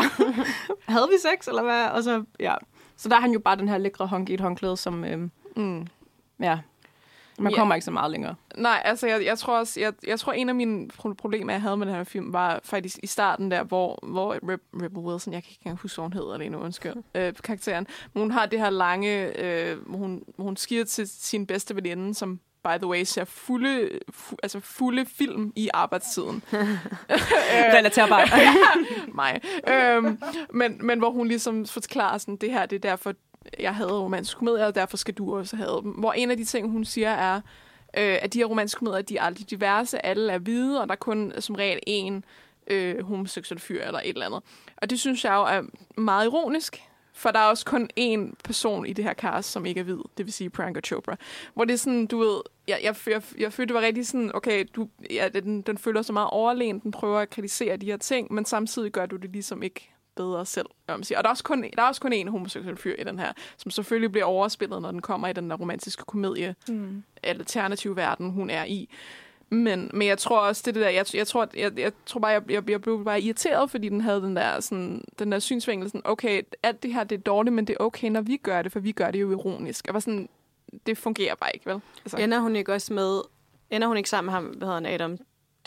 Ja, det, Devine, ja. ham der altså den øh, nørdede ven. Ja, ja, og det er jo også bare en, en kæmpe romcom kliché, det der Mm. med, at sådan, om den, den lækre af dem, altså Liam Hemsworth i det her til, tilfælde, er jo, at når han er lækker, så er han sindssygt overfladisk. Så det er sådan noget, man skal Ja. tro, hun skal tro i starten, at hun vil gerne have ham, og så finder hun ud af, at han kan jo ikke byde på andet end sex og en flot overkrop, og derfor skal han, hun selvfølgelig ende sammen med sin nørdede ven, hvor i øvrigt nørder ser ikke sådan der ud, altså nørder ligner ikke Adam Devine i virkeligheden, og så er det jo i virkeligheden, fordi det handler jo om, at de skal connecte på et dybere, et dybere niveau, og så ender de to sammen i stedet. Det er da også den største kliché, mm. som de jo overhovedet ikke får brudt med. Præcis. Så den er, den er et eksempel på, hvor man øh, prøver at bryde stereotyper, men egentlig bare opretholder dem. Ja. Og den leger ikke med dem på nogen særlig øh, original eller overraskende måde. Øhm, det bliver bare påpeget sådan, haha, se engang, øh, Liam Hemsworth er lækker og dum. og der bliver ikke stillet spørgsmålstegn ved det, ikke? Altså Mm. sådan så, den, den, øh, der, er en, der er en eller anden form for sådan fejlkobling her. Altså sådan, den, Ja. den når ikke rigtig mål med det, den vil. Bare det at påpege og sige sådan, haha, se hvor stereotypisk jeg er, gør ikke, at den på nogen måde Nej. udfordrer. Jeg tror ikke klart, altså hvis den ville være i mål, så kunne den jo have gjort noget med, at hun faktisk endte op med Liam Hemsworth, eller et eller andet at sige. Altså ikke, jeg tror bare, at hele konceptet bare var flawed from the start. Eller hvis men, den bare fuldstændig skiftede Ja. genre. Prøv at forestille at komme ind og se den, og så de første 20-30 minutter af filmen var på den her måde. Og så pludselig skiftede den, Ja. og så var den bare reel. Mm. Og de havde sådan, dialogen blev også bare bedre, og sådan kostymerne blev noget andet. Eller sådan. Det kunne være vildt fedt, hvis man havde oplevelsen af, at det var to forskellige instruktører, der havde været inde over. mm, Øh. forestil dig, hvis det ikke havde været Rebel Wilson, der var hovedrollen. Så kunne det også være, at det var blevet federe. Ja. Det, hvem vil lige have castet i stedet for? Til, altså, hvem er god i sådan en slags... Øh... Ikke Amy Schumer. Det kan vi lige slå fast nu. Det... Vi har lige snakket om, at Trainwreck, som hun har lavet, er, er præcis det samme og fejler på samme måde. måske værre, faktisk. Ja, den er Ja. faktisk dårligere. Den har en højere uh, rating på IMDb. Der er en del af de her film, hvor der er en eller anden form for, sådan, man slår hovedet, og så vågner man op i en anden virkelighed. Ja. Øh, em- øh, hvad hedder det? Amy, øh, nej, Rebel Wilson har også lavet en lignende film, som cheerleader-film Nå, på ja, den- Netflix ja. for nylig. Jeg kan ikke huske, hvad den hedder. Nej, den hedder... Øhm, Men det er også samme koncept. Nå, okay. Øh, eller sådan, den er så endnu vildere og hun endnu har ligget i koma i sådan noget 30 år, ikke? Ja, Wow, okay. Jeg, Så- jeg, sad, jeg, sad, jeg sad og tænkte på, at Glee havde sådan en episode, det er hvor rigtigt. de vågnede op, og så har alle karaktererne byttet. Altså sådan, så Rachel og en anden karakter havde byttet roller. Mm. Men det var lidt noget andet. Men jeg, stadigvæk, de har, jeg tror faktisk, de har to episoder, hvor det er sådan. For der er en anden, hvor, hvor Artie han kommer galt afsted, og så vågner han op i en verden, hvor han ikke sidder i kørestol. Det er rigtigt. Ja. Der er sådan, det der body swap er jo sådan et, øh, klassisk øh, greb på en eller anden måde, mm. Mm. men som ikke rigtig blevet udnyttet til sådan, sådan særligt spændende ting. Mm. Mm-mm. Ikke, ikke de eksempler, vi har taget frem Ja, her i hvert fald. Mm. Jamen, det er også fordi, den ofte netop er blevet adopteret af romcom-genren, så det, det, fordi den kunne sagtens være nogle enormt sådan, dramatiske film, der handlede om det, hvis man lige købte ind på den præmis med, at man kunne skifte krop og sådan noget. Men øh, det er bare altid øh, de samme slags instruktører, de samme skuespillere, der leger med den, med den idé. Og den hedder Senior Year i øvrigt, den Åh, øh, ja. high school film med Ikke, at vi kan Wilson. anbefale den. Nej, nej. der var faktisk en, en slasher horror, det var også lidt komedie over. En slasher komedie, jeg var inde og anmelde sidste år, den hed Freaky. Hvor, Nå, med Vince Vaughn, ikke? Ja, ja. Hvor, hvor det var en teenage pige, der bygger et krop med en seriemorder. Det var faktisk meget sjovt. Vi har også uh, 17 Again med Zac Efron. ja. Med Og, øh, Turtles. Og også de der nye Jumanji-film, hvor de også bytter. Ja, det er rigtigt. Ja. Der kommer de jo ind de der avatars. Det er Ja. jo også lidt nogle stereotyper. At, øh, Fuldstændig. så øh, ja, den arbejder sindssygt meget med de der stereotyper. Nå ja, Jack Black er den kloge. Han er Nej, også, han er sådan øh, cheerleaderen. Ja, ja, Ja. ja. Er cheerleaderen kommer ind i Jack Blacks Præcis. krop. Og så, Ja, ja, ja. Præcis. Den tror jeg faktisk er det bedste eksempel. Ja. Øhm, og hende, den stille pige, kommer ind i den der badass øh, Ja. ja. Kvinde, der bare kan Sparker røv. sparke alle mændene ned og sådan noget. Ja. Ja, så det, der er ingen tvivl om, at stereotyper bliver lavet meget med i øh, film. Øhm, Mm. og det er et spændende greb, og det er altid noget, vi kan forholde os til og genkende. Så det er bare hurtigt også. Det er et hurtigt grin også, at vi ser at cheerleaderen komme ind i, mand, øh, i kroppen på en meget ældre mand, øhm, og som har en helt anden fysik, end hvad hun ellers ville have. Mm.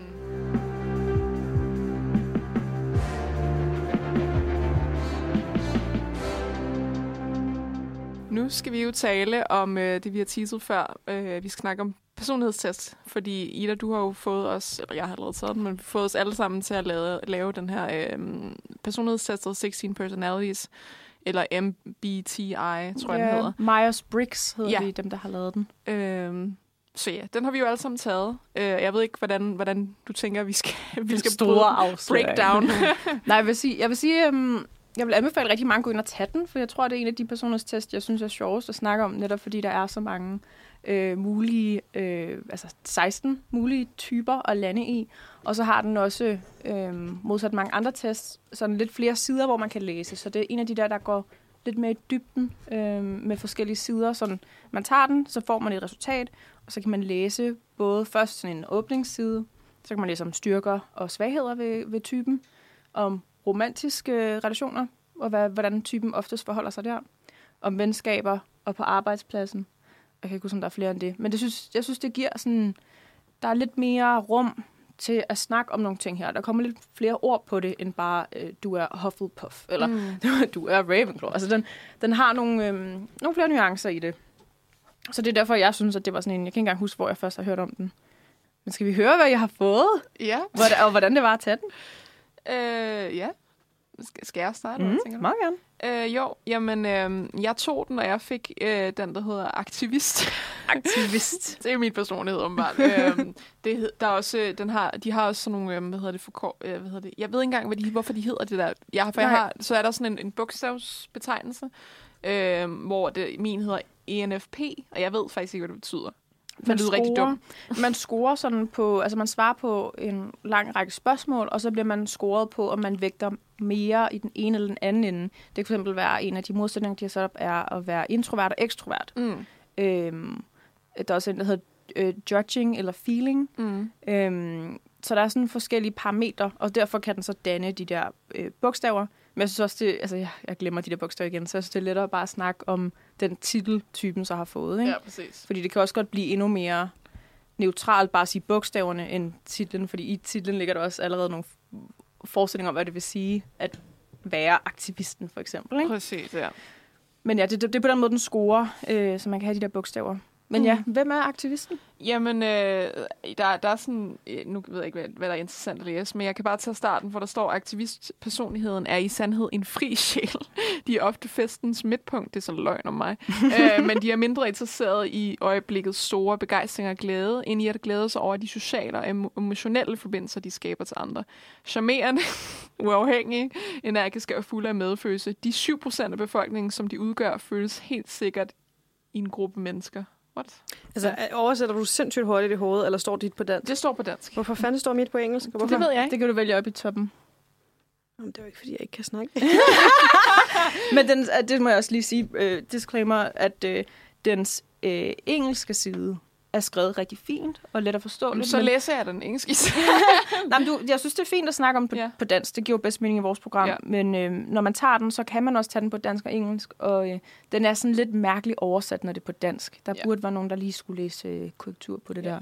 Og det er kun den første side, man kan få på dansk. Resten, når du læser om styrker og svagheder og om romantiske relationer, det står på engelsk. Nå, gør så det det? det er sådan lidt... Øh, og det, var, det vidste jeg faktisk ikke engang. Wow. Nej, det er sådan lidt haltende. Ja. Men, øh, men ja, det, det var lige første udpluk af åbenbart, at jeg er charmerende og festens midtpunkt, og hvad ved jeg, og energisk, og uha. Øh, og det ved jeg så ikke, om man kan sige alt om mig, men måske noget af det der sociale, I guess, man godt kan sige. Jeg synes godt, jeg kan genkende det. Ja, okay.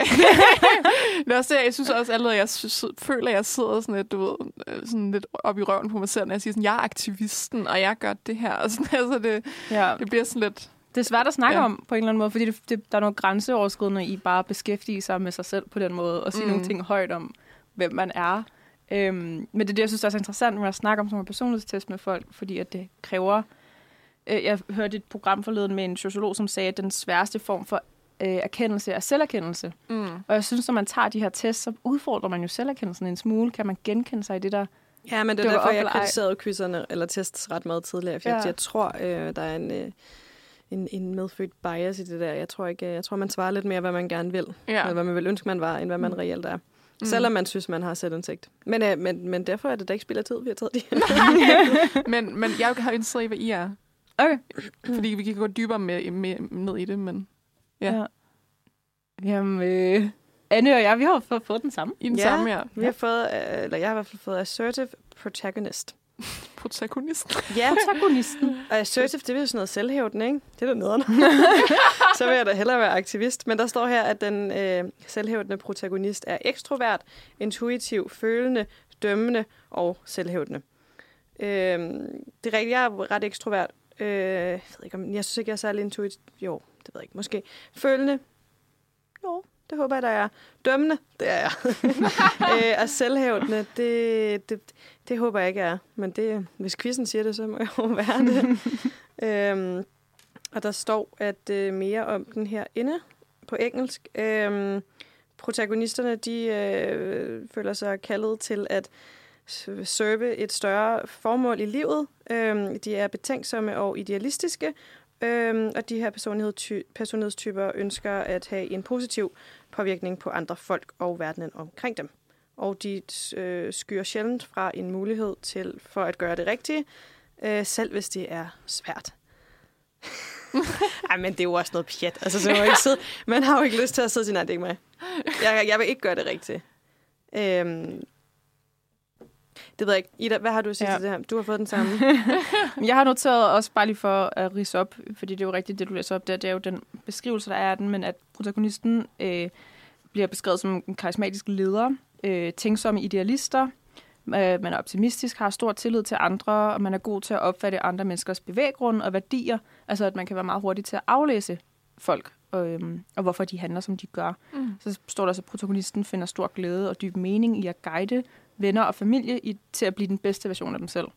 Øhm, og så at protagonister udtrykker og taler meget gerne om deres værdier, øh, og værdierne inkluderer det at være autentisk og altruisme. Altruisme var ikke sådan et ord, jeg kendte før jeg tog den her test, må jeg indrømme. Øh, men altruisme, det er et, ifølge Wikipedia, et livsprincip øh, og en etisk grundholdning, som er det modsatte af egoisme. Øh, så som livsprincip og væremåde er den karakteriseret af altruismen karakteriseret ved, at man går op i andre folks ved at vælge uafhængigt af, om det fremmer ens egne interesser. Bare lige hurtigt beskrivelse af det mere komplicerede ord. Jeg tror, jeg, øhm, da jeg læste den her første gang, jeg fik den, Øhm, jeg kan godt lide den her beskrivelse, fordi jeg synes, at jeg kan rigtig godt... Øh, der er dele af den, der rammer mindre, og noget, der rammer rigtig godt. Men jeg synes, det rammer rigtig godt det der med, at man udtrykker og taler om sine værdier. Jeg har altid følt i mit liv, og også da jeg var yngre, været meget god til at fortælle sådan, det her står jeg for, det her synes jeg er vigtigt. Så jeg har aldrig sådan haft svært ved at udtrykke, hvad der er mine værdier, og øhm, hvad jeg går op i. Og derfor bliver jeg også nogle gange kaldt stedig af mine venner.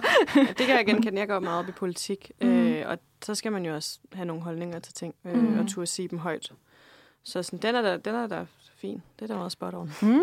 Jeg vil også jeg på styrker og svagheder under min, ja. som så er på engelsk. Men jeg tror måske også lidt der, hvor det var sådan, så står der både styrker og svagheder ved hver, hvor styrker er sådan nysgerrig, øh, entusiastisk, øh, gode, hvad hedder det, god kommunikation, det ved jeg så ikke, om jeg altid er. Øh, og sådan, at du selvfølgelig, at jeg er godhjertet øh, og faste og sådan noget, men der står også faktisk er det svaghederne, jeg kan genkende mig selv mere i. Hvor der står sådan, people pleasing. Jeg var sådan, ja, det er meget. Og, og jeg, disorganized, det er jeg også. Øh, så jeg, jeg tror også, det er sådan, jeg tror måske, må man komme lidt mere, lidt dybere ind i det, måske finder noget. Altså, ja, jeg ved det ikke. Jeg tror bare, jeg kender mere mig selv i det, end sådan den der, hvor det bare var sådan, du er festens midtpunkt og sådan noget, for det synes jeg jo ikke selv, jeg er. Øh, men jo, jeg, jeg, jeg, det er også lang tid siden, jeg har taget den her. Det er bare en ting, jeg har vidst i lang tid, at det var den her er. Øh, så jeg har faktisk ikke rigtig taget den i dag. Jeg ved ikke, om hvis jeg tog den nu, om jeg vil få noget andet. Du skal næsten øh, prøve. Ja, ikke, ikke lige nu. Nej, nej, nej. Men altså, ja, det måske, bruger vi et helt program på. ja, måske tage den igen, og, for jeg, kan, jeg kunne selvfølgelig ikke huske, hvad jeg svarede, når det er så lang tid siden. Men øh, ja. Nej, men jeg tror, at jeg synes, øh, det der er fedt ved den, er, at man tager det, som det er lidt det svar, også når vi snakker om stjernetegn eller andre personlighedstest. Man tager det, man synes, der giver mening, og undlader det, man ikke synes, der giver mening. Og jeg synes også, det der er fedt ved den, at den både har styrker og svagheder. Fordi svaghederne, styrken ved, en af, ved protagonisten er blandt andet, at protagonisten gerne søger positiv forandring, og finder stor mening i at hjælpe andre mennesker med os at scanne, øh, danne øh, positiv forandring i deres liv hvilket jeg virkelig godt kan sætte mig ind i. Det synes jeg altid, jeg prøver på. Men en bagside ved det er også, at man kan virke meget. Øhm, altså sådan, at man kan overinvolvere sig i andre menneskers liv, og man mm. kan være mm. så investeret i, sådan, at jeg vil jo hjælpe dig til at blive bedre, at man kan virke for nedladende en, også. Ja, nedladende og for intens, og at man ikke rigtig kender grænserne mellem sig selv og andre. Mm. Øh, ikke fordi man ønsker at overtræde nogle grænser, men at man måske også kan blive en lille smule miste sig selv i at prøve at være så meget for alle andre. Og så synes jeg, at den der lederting, øh, det er sådan, det synes jeg giver meget god mening. Nu har jeg også været redaktør på Nosferatu, det har du også, Anne. Mm, mm. Så, så, øhm, Alle tre redaktører. ja, og du er også redaktør, eller er redaktør, mm. så det er jo sådan... Det er, jo, det er jo bare et udpluk og nogle highlights. Men jeg, jeg synes, at du siger det, i det der med, at man, så kan man tage det, man har lyst til. Og det mm. synes jeg nemlig, for så kiggede under uh, weaknesses, for eksempel. Der står der, uh, en af dem, jeg kunne genkende, var overly over i de Overidealistisk? Overidealistisk. Ja. Og det, kan jeg, altså, det ved jeg ikke, om jeg synes, jeg er, men jeg har det her der tit fået skudt i skoene, og det tror jeg også, hvis man befinder sig meget langt ude på det, en af de politiske fløje, så kan man tit få skudt i skoene, at man er lidt for idealistisk. Mm. Øh, så den kender jeg. Men for eksempel så står der en, der hedder unrealistic. Jeg synes ikke, jeg er urealistisk. og sådan, så føler jeg bare igen det der med, at jamen, så kan man tage det, man vil. Jeg kommer ikke til at ændre på det der med at være urealistisk. Det kommer jeg ikke til at tænke ret meget over, så jeg tager de ting, jeg måske allerede godt vidste, eller de mm. ting, jeg godt kunne lide ved mig selv. Så jeg ved ikke, hvor meget jeg vil, altså folk kommer til at tænke over det, når de tager de her tests. Fordi jeg, jeg tror netop, man, man bruger det, man kan bruge, og så mm. lader man alt det negative blive. Ja. ja, jeg tror ikke, man skal se testen som, at det er en invitation til, at man skal lave om på sig selv. Det er Nå. måske også det, at folk sådan, Nå, nu er der en dårlig side, eller en mere kritisk side af mig selv, så må jeg hellere forandre mig. Mm. Nej, ikke nødvendigvis, men sådan, alle folk har gode og dårlige sider, så længe du ved, hvordan du håndterer og mm. de forskellige ting, og at du er glad for, hvem du selv er. Så testen er ikke en invitation til, at så skal du nå at blive en anden. Det er jo bare ja, en, det er et øjebliksbillede af, hvem, hvem du er lige det sekund, du sætter hmm. hakket i uh, ja-nej, eller hvordan det nu er opdelt, ikke, testen. Mm. Så jeg tror også, den er meget mere sådan altid og ikke så idealiseret, måske som Hogwarts-husene for Helt eksempel. Sikkert. Hvor den er ikke ligesom, sådan, du er modig, eller du er flink, eller du er ja. klog, eller du er whatever, ikke? Præcis. Altså, øh. en del af protagonisten er også det der med sådan, ind under der kærlighedsliv, så står der også, at protagonisten er aldrig, eller ikke bange for at tage initiativ, og sådan mm. går efter de folk, øh, som personen gerne vil have. Og så, det var jo også bare sådan, ja. Yeah. altså, jeg har heller aldrig haft svært ved sådan at tage initiativ og få ting til at ske, hvis det var det, jeg mm. havde lyst til. Øhm, så, så det synes jeg også var sådan noget, jeg kunne genkende mig i. Ja. Øhm, men, men især også det der med at kunne læse andre mennesker. Altså jeg har sådan, bare her i weekenden var en veninde, der sagde til mig sådan, jeg vil gerne se, eller jeg vil gerne høre, hvis du lærte ham her bedre at kende, så vil jeg gerne høre dit take på det. Fordi hun, altså, synes, at jeg er, og det er jeg også, altså god, nok, god til egentlig at danne mig et billede af folk, og hurtigt sådan, ikke at sætte folk i bås, men bare jeg finder ned til nogle nuancer af folk, lidt hurtigere end andre måske gør. Og det er også Mm. fedt, at sådan, jeg kan genkende mig i det her, og nogle af mine venner kan også genkende mig i det, og være sådan, det er rigtigt nok, du er jo, øhm, du er jo ret god til at beskrive andre mennesker, og lægger mærke til ting, vi ikke lige spottede i første omgang. Mm. Men hvis vi så skal tale lidt ind i stereotyp-samtalen igen, Mhm. mm. sådan, hvad for en stereotyp tror I så sådan, altså, hvis vi, hvis vi siger, at vi kan sætte alle folk i boks, eller sådan, man kan, det kan man jo ikke i virkeligheden, men det er vel lidt det stereotyper prøver. Hvad for nogle stereotyper passer vi ind i? Altså, i, den, den, det, der er sjovt ved den her, også som filmnørd at tage den her øh, test, er jo, at den tager nogle... Jeg, jeg vil skulle lige til Eksempler. at sige det i bunden, Ja. ja. der står der berømte Nå, aktivister, berømte proxenister, whatever. Ja, og det så er der måske står både øh, kendiser, og så står der også fiktionelle karakterer. Mm. Mm. Og jeg blev rigtig glad, fordi en af mine, som er berømte aktivister, det er Spider-Man. det synes jeg var sjovt. Øhm, for jeg, jeg kan ikke huske, hvilke nogen I havde, men der, var både, der er både kendiser, sådan rigtige mennesker, og der er karakterer. Der er. Morpheus fra The Matrix. Hold da op. Der var Elizabeth Bennet Ja, det så jeg også. Ja. Pride and Prejudice, Og og der er Daenerys også... fra Game of Thrones. Mm. Oh, wow. Og Obama. Obama. altså, jeg, jeg husker altså Obama og Oprah også. Øh, for jeg har også Og Peter fra, Affleck, ja, for some reason. jeg har også Peter fra The Hunger Games nu, vi snakker oh, med Katniss. Det er sødt. Øh, og så har jeg berømte personer, har jeg Will Smith, som er meget op i tiden lige nu. Øh, og jeg har Quentin Tarantino, åbenbart, øh, og Robin Williams og Robert Downey Jr. Så, så det er, sådan, det er meget, meget, jeg synes lidt random ka- samling af mennesker. Jeg ved ikke rigtig, hvad der det sjoveste er næsten at prøve at regne ud, hvordan de har placeret de fiktionelle Ja. karakterer Ja. inde i det her. Altså, de har siddet sådan og analyseret teksten, eller de bare har været sådan, nu foreslår jeg mig, at jeg er Peter, og så besvarer jeg de her spørgsmål. Det er nok... Ja, for Willy Wonka er også en aktivist, var sådan, det, det tror jeg er noget ved den her energi og glæde og det karismatiske. ja. Det tror jeg. Men jeg tror, man har, man har taget sådan, hvis man siger netop, øh, hvis man nævner en kendt person, så vil folk altid have nogle værdier i hovedet og mm, kunne binde op Mm. På det menneske. Ja. Så jeg tror, det er den måde, de har gjort det på. Sådan, hvad er det, vi genkender, når vi siger øh, Willy Wonka? Hvad er det for nogle karaktertræk, vi, Vi genkender? Obama. Ikke? Når vi siger Obama, hvem er Obama? Og så folk vil have en øh, idé, ikke? Ja. Så det er jo, Jo. meget forestilling Men mange af de her fiktionelle er. karakterer er bare lidt mere flade. så Sandt. Også nogle, igen, nogle ekstremer, men som måske bare nogle overskrifter, man kan tale ud fra, ikke? jo, Og, sandt. øh, men jeg synes også, at variationen i de karakterer, de viser ned i, bund, i bunden der, altså de her, vi lige har nævnt, viser jo også, øh, hvor nuanceret selve testen er, ikke? Mm. Hvis du både kan være Obama Og og, Daenerys. og Daenerys. Hvem er du så, ikke? Det synes Ja. jeg var nice. Mm. Jeg ved ikke, svarede du dit spørgsmål, Anne? Øh, ja, men det, det er vel svært at øh, putte folk i sådan helt klassiske stereotyper. Ja. Men, øh, Men du tænker på, hvem man er i forhold til testen? Altså, hvad den så siger? ja, eller hvem er vi som, altså sådan, Som stereotyper? ja, hvis man skulle gøre det, men det er også svært lige på stedet. Det prøvede vi jo også lidt i starten af programmet. Det er det. Men, øhm, Du var den stereotypiske journalist, var det det, du sagde der? det tror jeg godt, jeg vil sige stadig. Altså, den stereotypiske journalist er vel en, der sådan taler lidt i overskrifter. Det kan godt gå, det kan godt gå lidt hurtigt. Øhm, men også, at man godt kan lide at gå i dybden med nogle ting, og gerne vil have styr på. Altså, man vil ikke videreformidle øh, fakta, som ikke er reelt fakta. Nej, jeg stiller sig lidt kritisk over for, for, Kritisk? for status quo, ikke? Ja, 100 procent. Ny, af nysgerrighed, øh, sådan noget med at tale med fremmede mennesker, det er jeg også virkelig vild med. Det synes jeg også er sådan klassisk. Altså, jeg tror, mit, mit problem, min character flaw, det er, at når vi snakker om det, så forbinder jeg det automatisk til film. Så sad jeg sådan, om så vil jeg være Randy for Scream. Altså sådan, jeg, jeg Ja. tror bare sådan, jeg forbinder det så hurtigt med, med fiktionelle karakterer. Jeg rigtig ved, jeg, jeg, for jeg er jo ikke en Michael Cera, jeg er ikke en James Bond. Altså, jeg ved ikke, det, jeg tror, det er Ah, lidt der er lidt James. Bond over dig. Nej, det er der ikke.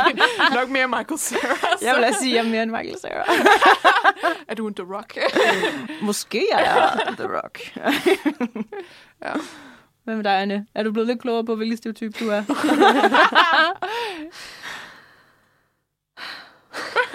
øh, nej. Nej. Det er jeg ikke. Men- Men jeg kan jo, vi kan også, altså man kan jo tage sit studie. Vi kan jo godt sige, at jeg er en stereotyp statskundskaber. Okay. Men det synes jeg, jeg har gjort meget for ikke at være. Måske er jeg også mere stereotyp journalist så, Mm. mm. egentlig. Mm. Og enormt stereotyp kattemenneske jo. Så, Den er også dejlig. ja, ja, det tror jeg ikke andre folk synes. Jeg synes, det er dejligt. Jeg har ikke noget med, når folk siger crazy cat lady. Det synes jeg er et fint kompliment. Men jeg synes måske, jeg er lidt typisk film- og medievidenskaber, men jeg kommer fra engelsk. Mm. Så jeg ved ikke, det, måske gør det mig ikke til en typisk film- og medievidenskaber alligevel. Men er det ikke klassisk, at hvis man tilhører et eller andet segment, så er man altid sådan, jamen, jeg, jeg har ikke helt lov til at være her, fordi mm. jeg er det ikke helt ligesom alle andre. Syndrome. Præcis, det tror jeg, alle har bygget i sig. Mm. Der er Mm. ingen, der er sådan der, men jeg er jo den, jeg er jo den stereotype og rigtige version af bla bla bla. Ja. Jeg Og det er jo netop derfor, stereotyper ikke holder, ikke? Fordi der er nemlig ikke nogen mennesker, forhåbentlig, der passer ind i så lille en boks. Der er ikke nogen prototyper. Nej. Eller sådan, vi er jo bare mennesker, Mm, sagde jeg meget banalt. præcis.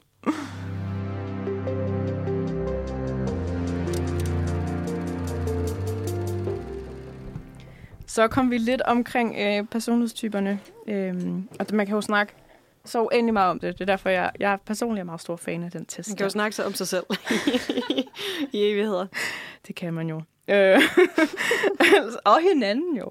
Og hinanden, måde, ja. det er, for mig er det en måde at forstå andre på, hvilket er virkelig dejligt. Jeps.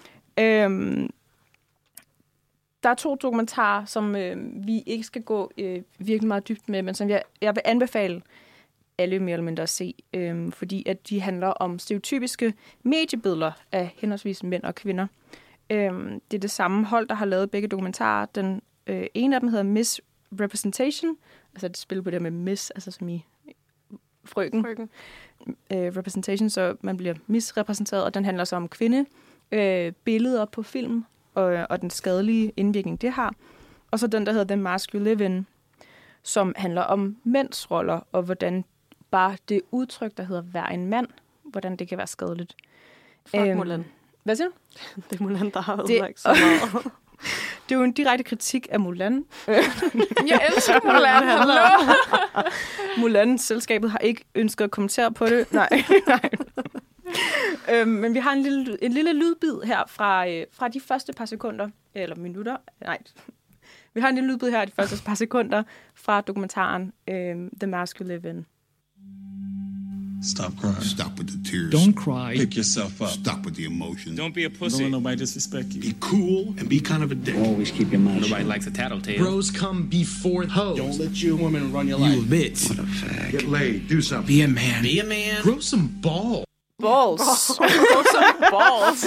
Vil jeg gerne lige hjælpe med at sige. Nej, øhm, den, øh, den her dokumentar, jeg så den første gang, den kom ud i 15, det var også den, det første gang, jeg så den, øhm, hvor jeg brugte ret meget tid øh, hos Kvinfo, og det var dem, der havde en, en, øh, en aften, hvor de viste den.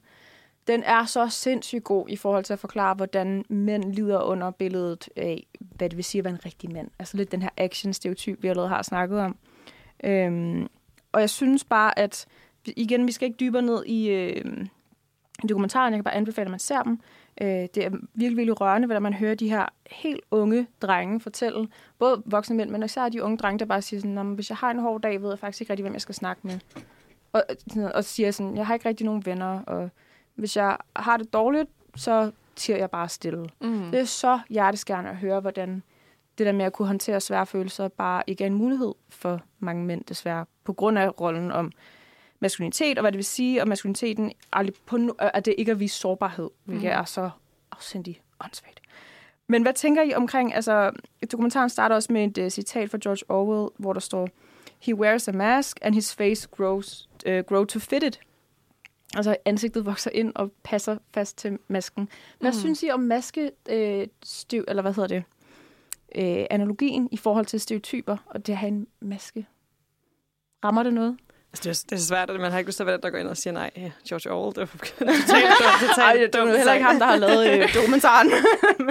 Men, men det er jo super passende, at der, er, at der er sikkert rigtig få mænd, der passer ind i den forestilling, den, den mandeforestilling, der er, Mm. er meget, meget færre mænd, end man tror. Men fordi de ligesom ja, bliver opdraget til, at, øh, at det er den rigtige måde at være på, så opfører de sig sådan, så passer masken, og så er det jo også, det bliver så en ond cirkel, ikke? for så er der jo ikke nogen andre, når, når de ikke passer ind i den boks, så ser de jo alle andre passer ind, og så gør, Mm. stræber de efter at gøre det samme. Ikke? Så øh, det lyder som en god dokumentar. jeg, jeg tror også, det er jo meget det samme, det der med, med ja, skønhedsidealer for kvinder, og så er også skønhedsidealer for mænd, så jeg tror også, det er, jeg tror også, det er meget sådan, at en del af stereotyperne er, hvordan mennesker bliver, bliver påvirket af samfundet med de ting, de folk siger til dem, og det også, vi hørte det der, øh, nu har jeg så ikke set den, men jeg, også det, jeg kunne genkende det der med, hvor de sådan, don't be a fag og don't cry og sådan noget, ikke? Altså helt øh, hårde linjer der med, at, at der ligesom er, er nogle forventninger til dig, og så skal du ligesom bare tilpasse dig, du kan ikke være din egen person. Mm-hmm. Øhm, Og hvilket er bullshit. Ja, og så synes jeg det, men nu elsker alt, der har med sprog at gøre, så jeg elsker at nørde sprog. Jeg tror og ved, hvor, hvor stor en magt sproget har. Altså, at at i bare de der citater, der blev sagt her, øh, bare det du siger, don't be a pussy for eksempel, der har du sagt så meget om kvinder, så mm. meget nedladende om kvinder, allerede mm. der, uden du tænker over det. Du inddrager ikke kvinder. Du har ikke, højst sandsynligt ikke tænkt dig at sige noget øh, skadeligt om kvinder. Men så længe den sætning bliver ved med at florere, så vil det altid være, at når man, at være en kvinde, det, det er dårligt. Det er i hvert fald dårligere, end at være en mand. Og der er så mange eksempler på de der ting, øh, hvor, hvor at sådan, sproget er sindssygt skadeligt, og det er sindssygt vigtigt at, at stoppe op nogle gange, lige at være, være så bevidst om, hvad man siger, og tænke, før man taler. Mm. Helt sikkert. Altså, jeg, jeg synes, at, at ja, igen, at det er jo så to ben her. En, der handler om øh, mænd, mændenes roller på film og, øh, på tv, og kvinders roller på film og tv. Øh, og jeg synes bare, at den her maske-retorik, øh, altså, den, den sad fast hos mig. Øh, i forhold til stereotyper også måske kan være masker. Altså at vi også kan agere på en måde, som passer ind i en stereotyp, fordi så bliver man lettere genkendt måske, mm. end hvis man skal mm. til at forklare folk fra start af. Nu skal du høre, jeg er den her person, og jeg kan lide de her ting, og jeg er på den her måde. Så er det lettere bare at sige, nå ja, men jeg er jo indsat Ja, den netop maske. måske for ens egen skyld også nogle gange, hvis man kommer i... Øh, i øh, øh, meget, lad os sige, man er i et, i et klimafællesskab, klimaaktivist, mm. så er det nem, måske også nogle gange nemmere for at leve op til den den stereotype eller den type, så have noget meget bestemt tøj på, ikke? Eller hvis man går på CBS, er det nemmere at passe ind og have, have et jakkesæt på. Mm. Øh, så sådan, at det kan også være en, ens egen måde nogle gange at, at, at passe, passe ind. Mm. Altså, jeg tror måske, jeg tænker på det der film og medie med, at jeg siger, at jeg ikke passer ind, fordi jeg, jeg tror, jeg var sådan, du ved, okay, jeg er ikke en person, der ser Inception hver eneste dag, mm. eller et eller andet, men jeg er også en, en person, der godt kan lide Fight Club. Altså sådan, jeg tror også, det, jeg tror helt klart, i, i det samfund, i fællesskab, er der måske også en meget sådan, okay, hvis du kan lide Fight Club, så er du sådan en rigtig dude bro, eller et mm. eller andet, og hvis du kan lide den her, så er du en anden type person, og sådan noget, ikke? Øh, hvor det er ligesom, det man, man interesserer sig for, øh, med det man ser i filmen, definerer rigtig meget, og hvis du kan lide serbiske film fra 80'erne, eller, så er du mm. en rigtig kunsttype, eller et eller andet, så er du meget klogere end alle de andre, det er du mm. måske ikke. Øh, så jeg, jeg, ja, det, det er jo bare sådan det, jeg kom til at tænke på, med, med det der med, med for eksempel jakkesæt på CBS, eller hvad man siger. Mm. Ja, det kan også blive nogle gange lidt begrænsende for ens selv også, ikke? fordi mm. man sådan, der kan være nogle ting, når man, jeg vil ikke virke materialistisk for eksempel, det er en vigtig ting for mig ikke at være, så mm. må jeg ikke se ud på en bestemt måde, eller jeg vil ikke se, og det er også et irriterende ord, men jeg vil ikke se for dullet ud, så sådan, selvom jeg måske havde lyst til at bruge alt muligt makeup, så synes jeg ikke, det passer til den, den stereotyp, jeg ser mig selv som, eller den person, jeg er, eller de mennesker, jeg omgås med, så tager jeg måske mindre makeup på, eller får ikke lavet nye bryster, eller et eller andet, ikke? fordi det er ikke ligesom min type. Øhm, så det kan sætte rigtig mange begrænsninger. Derfor er det så fedt nogle gange, når man møder folk, der bryder dem 100 procent. Mm. Øhm, ja. Og altså, det er jo så to dokumentarer, som, man kan, som altså, vi kan anbefale, at man ser, øhm, som, som siger noget om de her stereotyper. Jeg har også et, øh, et andet klip, vi lige kort skal, skal nå at vende. Det er på DRTV, der ligger det program, der hedder Bøssestudier. Øhm, og vi har, vi har været lidt omkring det her med stereotyper i forhold til seksualitet. Øhm, og det, det, det behandler det her program altså i forskellige afsnit. Og et af afsnittene handler decideret om stereotyper, og her møder vi en mand ved navn Jens Øland. Han er 38 og fra Aarhus, og han præsenteres i dokumentaren som under titlen En almindelig bøsse. Så der er sådan nogle, der er sådan nogle forskellige titler, de har. Nej, nu bliver jeg allerede irriteret. Nej, det, det skal du ikke. Okay, nej, nej, nej, det skal du overhovedet ikke være, fordi ja. at bøsse er ikke nødvendigvis et negativt ord, og det bliver nej, ikke brugt jeg, jeg negativt på her. det der almindelige bøsse. Altså sådan, Nå, men det er jo det er brugt ja. på en, en sjov måde, ja, okay, og de mennesker, super, der medvirker, altså ja. det, der er kun homoseksuelle mænd med ja. i den her dokumentar, men dem, der medvirker, ved godt, hvad det er for en label, de er blevet ja. praktiseret under. Så der er også nogen, der hedder øh, mediebøsserne. Det er sådan ah, okay, ja. to mænd, der sådan går på, der har et, et beauty brand, de mm. sælger og går på messer og sådan ja. optræder i tv, fordi den ene er med kok og sådan. Men ham her, øh, Jens, han er så en almindelig bøsse, og han leder os bare, han leder os bare efter en almindelig mand. Øhm, så han definerer også sig selv, som han passer ikke ind i stereotypen med at være klassisk homoseksuel mand. Hvad skal du lave i weekenden? Jeg skal klatre i morgen lørdag. Og så skal jeg nok bare ligge på sofaen og spille guitar. Måske guitar. ja, det holder. Så mangler vi bare at score. Jeg ser mig jo selv som en fyr, som er som alle andre. Jeg er ikke øh, feminin, jeg har ikke løse håndled, jeg klæder mig ikke anderledes, end alle andre fyre gør. Han har været ude, vi ser, at han er en helt almindelig mand, der er ude at klatre. Og så er han sammen med gutterne så spiller efter, han guitar. drikker øl og snakker om, at han skal spille guitar. Præcis. altså, altså, det... altså, nu har jeg jo ikke mm. set den her, så jeg, jeg ved godt, at jeg måske kommer lidt med et kritisk punkt, men der, det er allerede det, hvor han selv siger sådan det der, at han ikke har lyse håndled og sådan noget. Hvor jeg sådan, jeg, det er jo der, hvor jeg er irriteret, fordi det er jo ligesom den der, hele den der med, sådan, om du gør hele din personlighed til at være homoseksuel. Så jeg føler lidt, at han prøver ligesom så hårdt at arbejde imod den her, at hans, hele hans personlighed er ikke, at han er homoseksuel. Men jeg ved ikke, om- at de behandler det på en god måde. Jeg tror, at de prøver at udvide, hvad ja. Det siger at være homoseksuel, så de snakker alle sammen ud fra, at der er det her klassiske Mm. bøssestereotyp, som er, at man har løse håndled, at man går op i, øh, øh, hvad hedder det, øh, sit tøj, eller man snakker med stemte s'er. Så, og der er eksempler på mænd, der gør det her, og så er der også eksempler på anderledes vis. Mm. Så alle mænd, der optræder, optræder velvilligt med ideen om, at der er forskellige stereotyper i vores miljø, okay. siger de selv.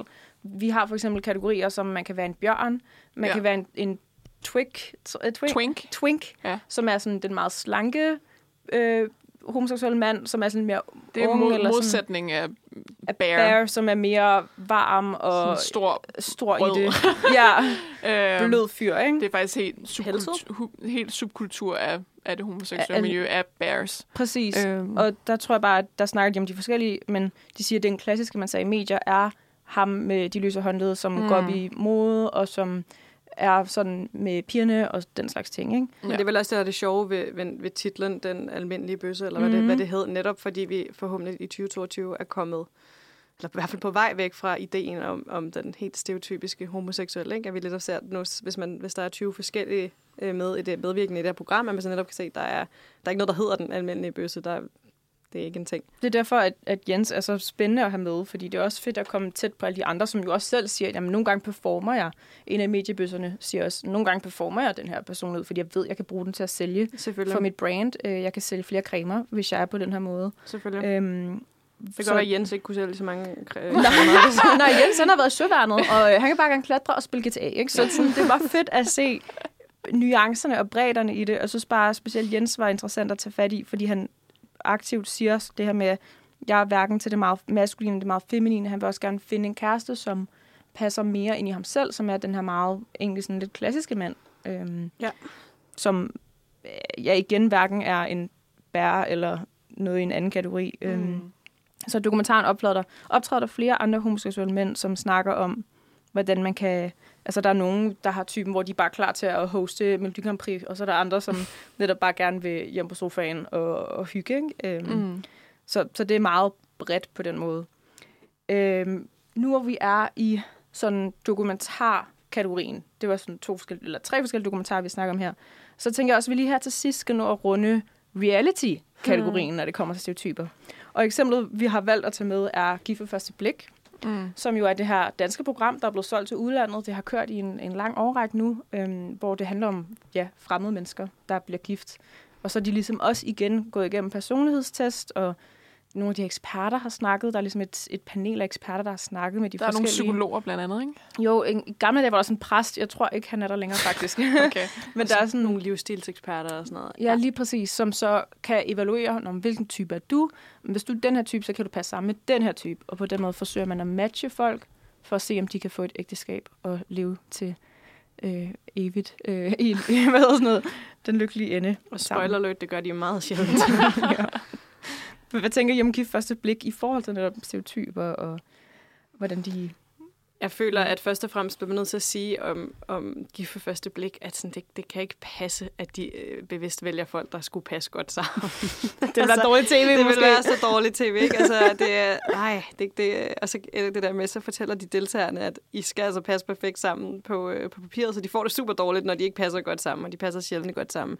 Øh, men der er helt klart nogle stereotyper i det der, øh, fordi der er meget sådan, når man... Øh, det er sjovt, fordi der er både nogle stereotyper, som bliver nedbrudt, men som også bliver lidt øh, bekræftet, altså bekræftet, for det er sjældent, at en, der er sindssygt akademisk, klinger helt vildt godt øh, med en håndværker, eller en, øh, en jøde, det ved jeg ikke, en jøde klinger godt, men det er tit, fordi de bor langt fra hinanden og sådan Mm. noget. Men, men, men der er nogle af stereotyperne, synes jeg, der faktisk bliver bekræftet ret meget, hvilket også stereotyperne findes jo også af en grund. Altså, de har jo en eller anden afsæt i virkeligheden, ikke? Men, men så er det alligevel bare, viser det så tit, at så kan folk ikke sættes i den her, i den her bås. Der er det her par øh, i år, jeg kan simpelthen ikke huske, hvad de hedder, men hvor den ene, han har ikke, ikke ret meget uddannelse, og det har været at, er en super dealbreaker for hende, han øh, bliver gift med. Øh, øh hun, er, hun er lidt irriterende, og hun er sådan lidt overført. Hun har været meget, meget striks på det her med, at hun er selv rimelig veluddannet. Det er, hun, det er hun heller ikke rigtigt, men det synes hun selv, hun er. Derfor er det, er det, er det rigtig nederen for hende. Er hun, ja, ja. Øh, hun er, det rigtig nederen for hende, at hun har en mand, der ikke er, er særlig veluddannet. Så gengæld viser det sig, at, han er, at hun, har aldrig, hun har ikke åbnet en bog i de sidste 20 år. Han læser, er sindssygt belæst og har læst alt muligt spændende. Så i Okay, virkeligheden ja. er han jo meget mere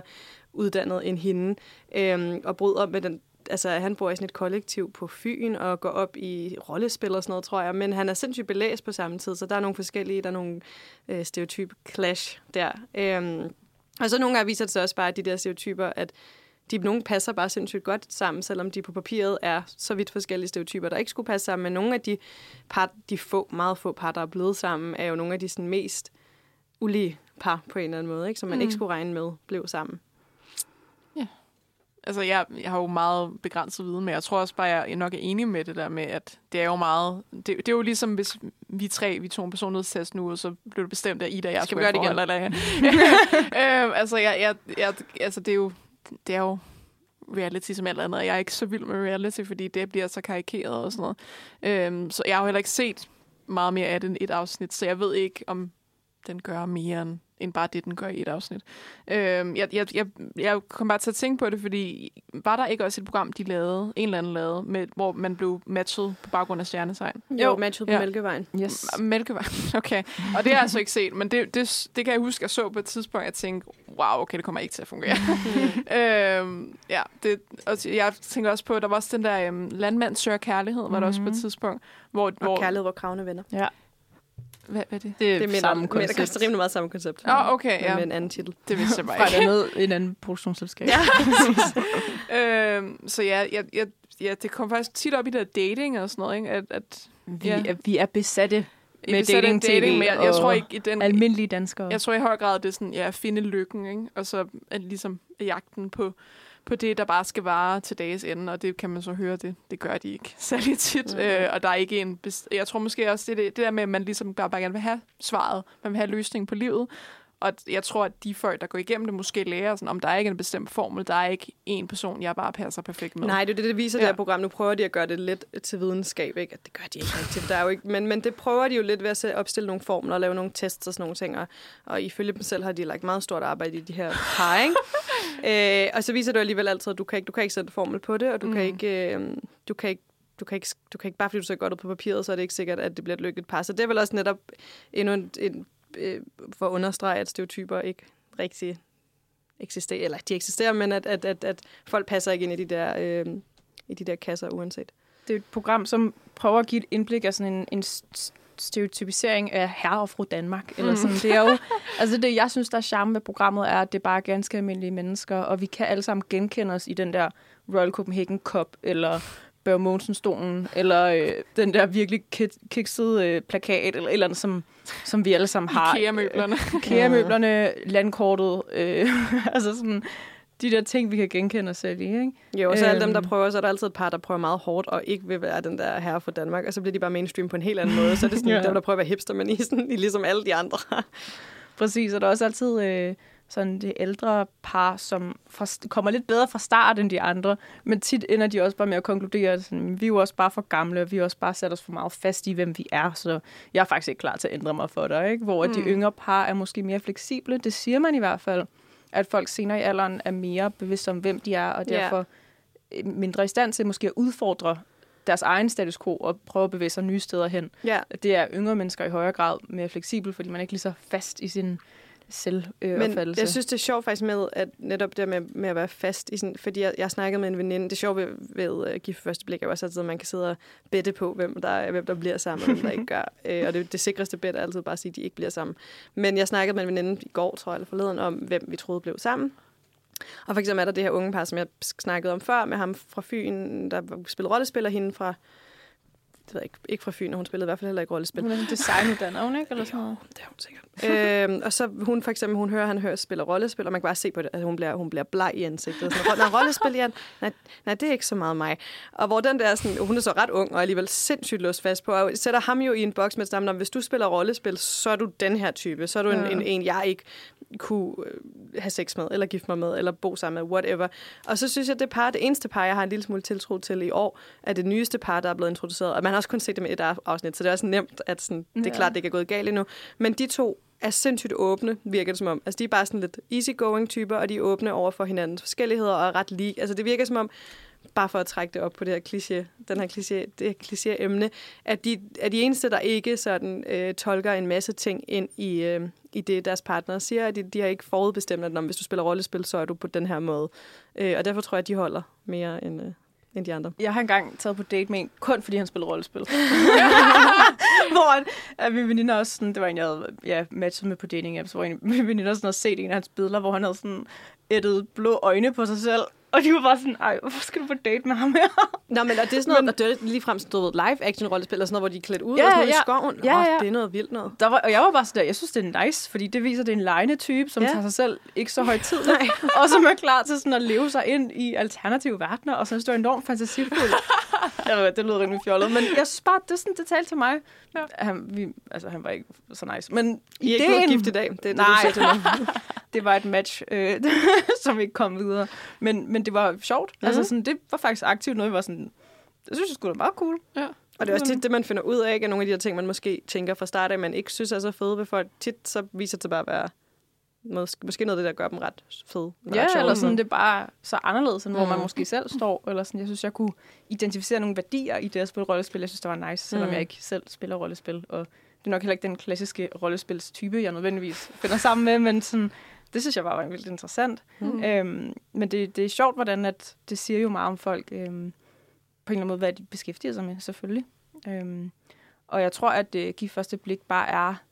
Altså, jeg tror, at det konceptet er... Øh, altså, sådan, alle forhold er på en måde dødfødt fra start, fordi et koncept, hvor du får at vide, at nu er du bundet til det her menneske, alle folk har lyst til at flygte. Mm. Man vil gerne opleve et menneske sådan i ro og mag, lidt på afstand, tage det med tiden, på den måde, der sådan, lader det udvikle sig. Så jeg synes, det der med, at du er forpligtet, dræber allerede. Du Ja, har det lyst er klart, det ikke så stort et pres på et forhold, ikke? Præcis, sådan, du har jo lyst til at forpligte dig, dig, når du har fundet ud af, at sådan, hey, der er jo flere ting her, og sådan, "Ej, jeg har faktisk ikke rigtig lyst til ikke at være sammen med dig længere. Eller sådan, nu vil jeg egentlig hellere bare være sammen med dig, end jeg vil være alene. Det er jo sådan den oplevelse, man skal have, og det får man jo ikke, når man Ja. sætter en ring på en fremmed Jeg, jeg har menneske. faktisk et spørgsmål ikke? Mm. Ja. om det her program. Fordi når de så bliver gift, er der sådan en, et, et tidsrum, hvor de skal? Altså, at, hvor, længe, hvor lang tid Ja, foregår seks, det? seks Ja. uger. Så tager de, efter Seks de er blevet uger. gift, tager de straight, altså så sover de sammen første nat, og så... Altså ikke, at de Øh, skal bolle. romantisk. Nej, de behøver ikke at bolle. Nej, det ved man finder, Men det ved er man bliver overrasket. ikke. Det er altid dem, man ikke tror, der boller. Det er ret sjovt. Nå. Men, Som boller? Ja, dem, man ikke tror gør det, de gør det. De ender med. De ender med at bolle. Ja. Øh, og det er også tit dem, der holder i øvrigt. Men øhm, jeg har analyseret det meget. Ja, præcis. Nå, men så uh, tager de på øhm, bryllupsrejse Ja. ja. i sådan noget fem dage eller sådan noget. Øhm, og så har de, skal de bo sammen i hvad? Fem uger må det så være, ikke? Okay, Mm. ja. Øhm, og flytter ind sammen og sådan noget. Så efter det skal de så tage en beslutning. Okay. Og jeg tror, uden at vide det 100%, hvad, hvad kører vi på? Hvad sæson er det her? Det er sæson nummer mange. 6, 7, Ja, 8. 6, 7, 8 stykker. Og jeg vil gætte på, at der hvad i alt tre par, eller sådan noget, der stadig er sammen. Okay, ja. Det siger Der er jo en også lidt succesraten i Landmand søger kærlighed faktisk er meget, meget, meget større. Okay. bare. Og med det sagt, guys, så er der faktisk øh, giv for første blik nyt afsnit i dag. Så det går, at vi skal wrap things up, så vi kan komme hjem og se det. Det har været en fornøjelse at sende med jer. Ja. Jeg synes, vi Hvad, blev, hvad øh, har vi lært? hvad har vi lært? Ja, ikke så meget. Nej. Nej, det har Jo, vi. altså stereotyper mennesker kan ikke puttes ned i bokse, og man skal Mm. prøve at lade være at være fordomsfuld. Og, Ja. Det. og den slags. Og vi har jo så været ved i det i vores øh, person- personlighedstest, at vi er ret dømmende fra start af. Så vi skal, vi skal arbejde lidt på det. Det tror jeg også, vi lige skal skrue lidt ned. Man kan måske bruge stereotyper i en vis grad, ikke? kan man sige. Helt sikkert. Og, og for fortællinger er de også nødvendige, fordi Mm. mm. at vi skal bare hurtigt forstå de store sådan overordnede linjer Ja. for og imod. Hvad skal der ske her? Øh, Men, men hvor vi er også hen? hele mennesker, vi er ikke eventyrkarakterer, kan man sige. Præcis, og jeg tror også, jeg vil sige, at jeg synes, det er mega fedt at snakke om den her slags ting, fordi det er bare altid sjovt at høre andre folk sætte ord på dem selv, og jeg synes personlighedstest eller stjernetegn eller whatever, som på en eller anden måde inviterer til at sætte ord på sig selv, er bare interessant. Det er en god samtale. Hvad er dit det er rigtig stjernetegn i det? Tvilling, Ja, det er ty- tydeligt. det er også meget, det er også meget journalistagtigt, Jeg er siger man. Skyt? Ja. Løve. Løve? Det, det det kan hører jeg- altid folk er altid sådan, uff, uh. den er ikke god. Jeg godt Jeg har en er løve, og hun er overhovedet ikke som en løve, altså sådan i stereotypisk set. Er jeg som en løve? Nej, det er Jeg kan godt se dig Jeg er som en lidt løve. kattekilling. Men på, nej, på en god måde. Altså, Er løven, ting løven det? har øh, stolthed og sådan respekt for... Jeg vil altså, sige stolthed og fordom. Nej, nej, men altså... Det er mig, jeg er meget stolt og meget fordomsfuld. Rank ryg, øh, står ved sig selv, sådan øh, er fattet. Øh, og sådan, ja. Tak for det. Det er jeg glad for. Der er noget godt at ramme i alle. Mm. Skytten, hvad er det nu skytten er? Aner jeg ikke. Gå hjem og se matchet på Mælkevejen. ja. Så finder jeg ud af det. Mm. Der er i hvert fald masser at snakke om. Men du kan lytte til flere programmer fra Filmmagasinet Nosferatu, der hvor du lytter til din podcast. Øhm, så udgiver vi jo anmeldelser, da vi er et filmmagasin. Dem kan du finde på øh, nosferatu.dk. øhm, så er vi på Instagram, på Facebook. Mm-hmm. Og så lyttes vi ved næste torsdag. Tak for at du lyttede med.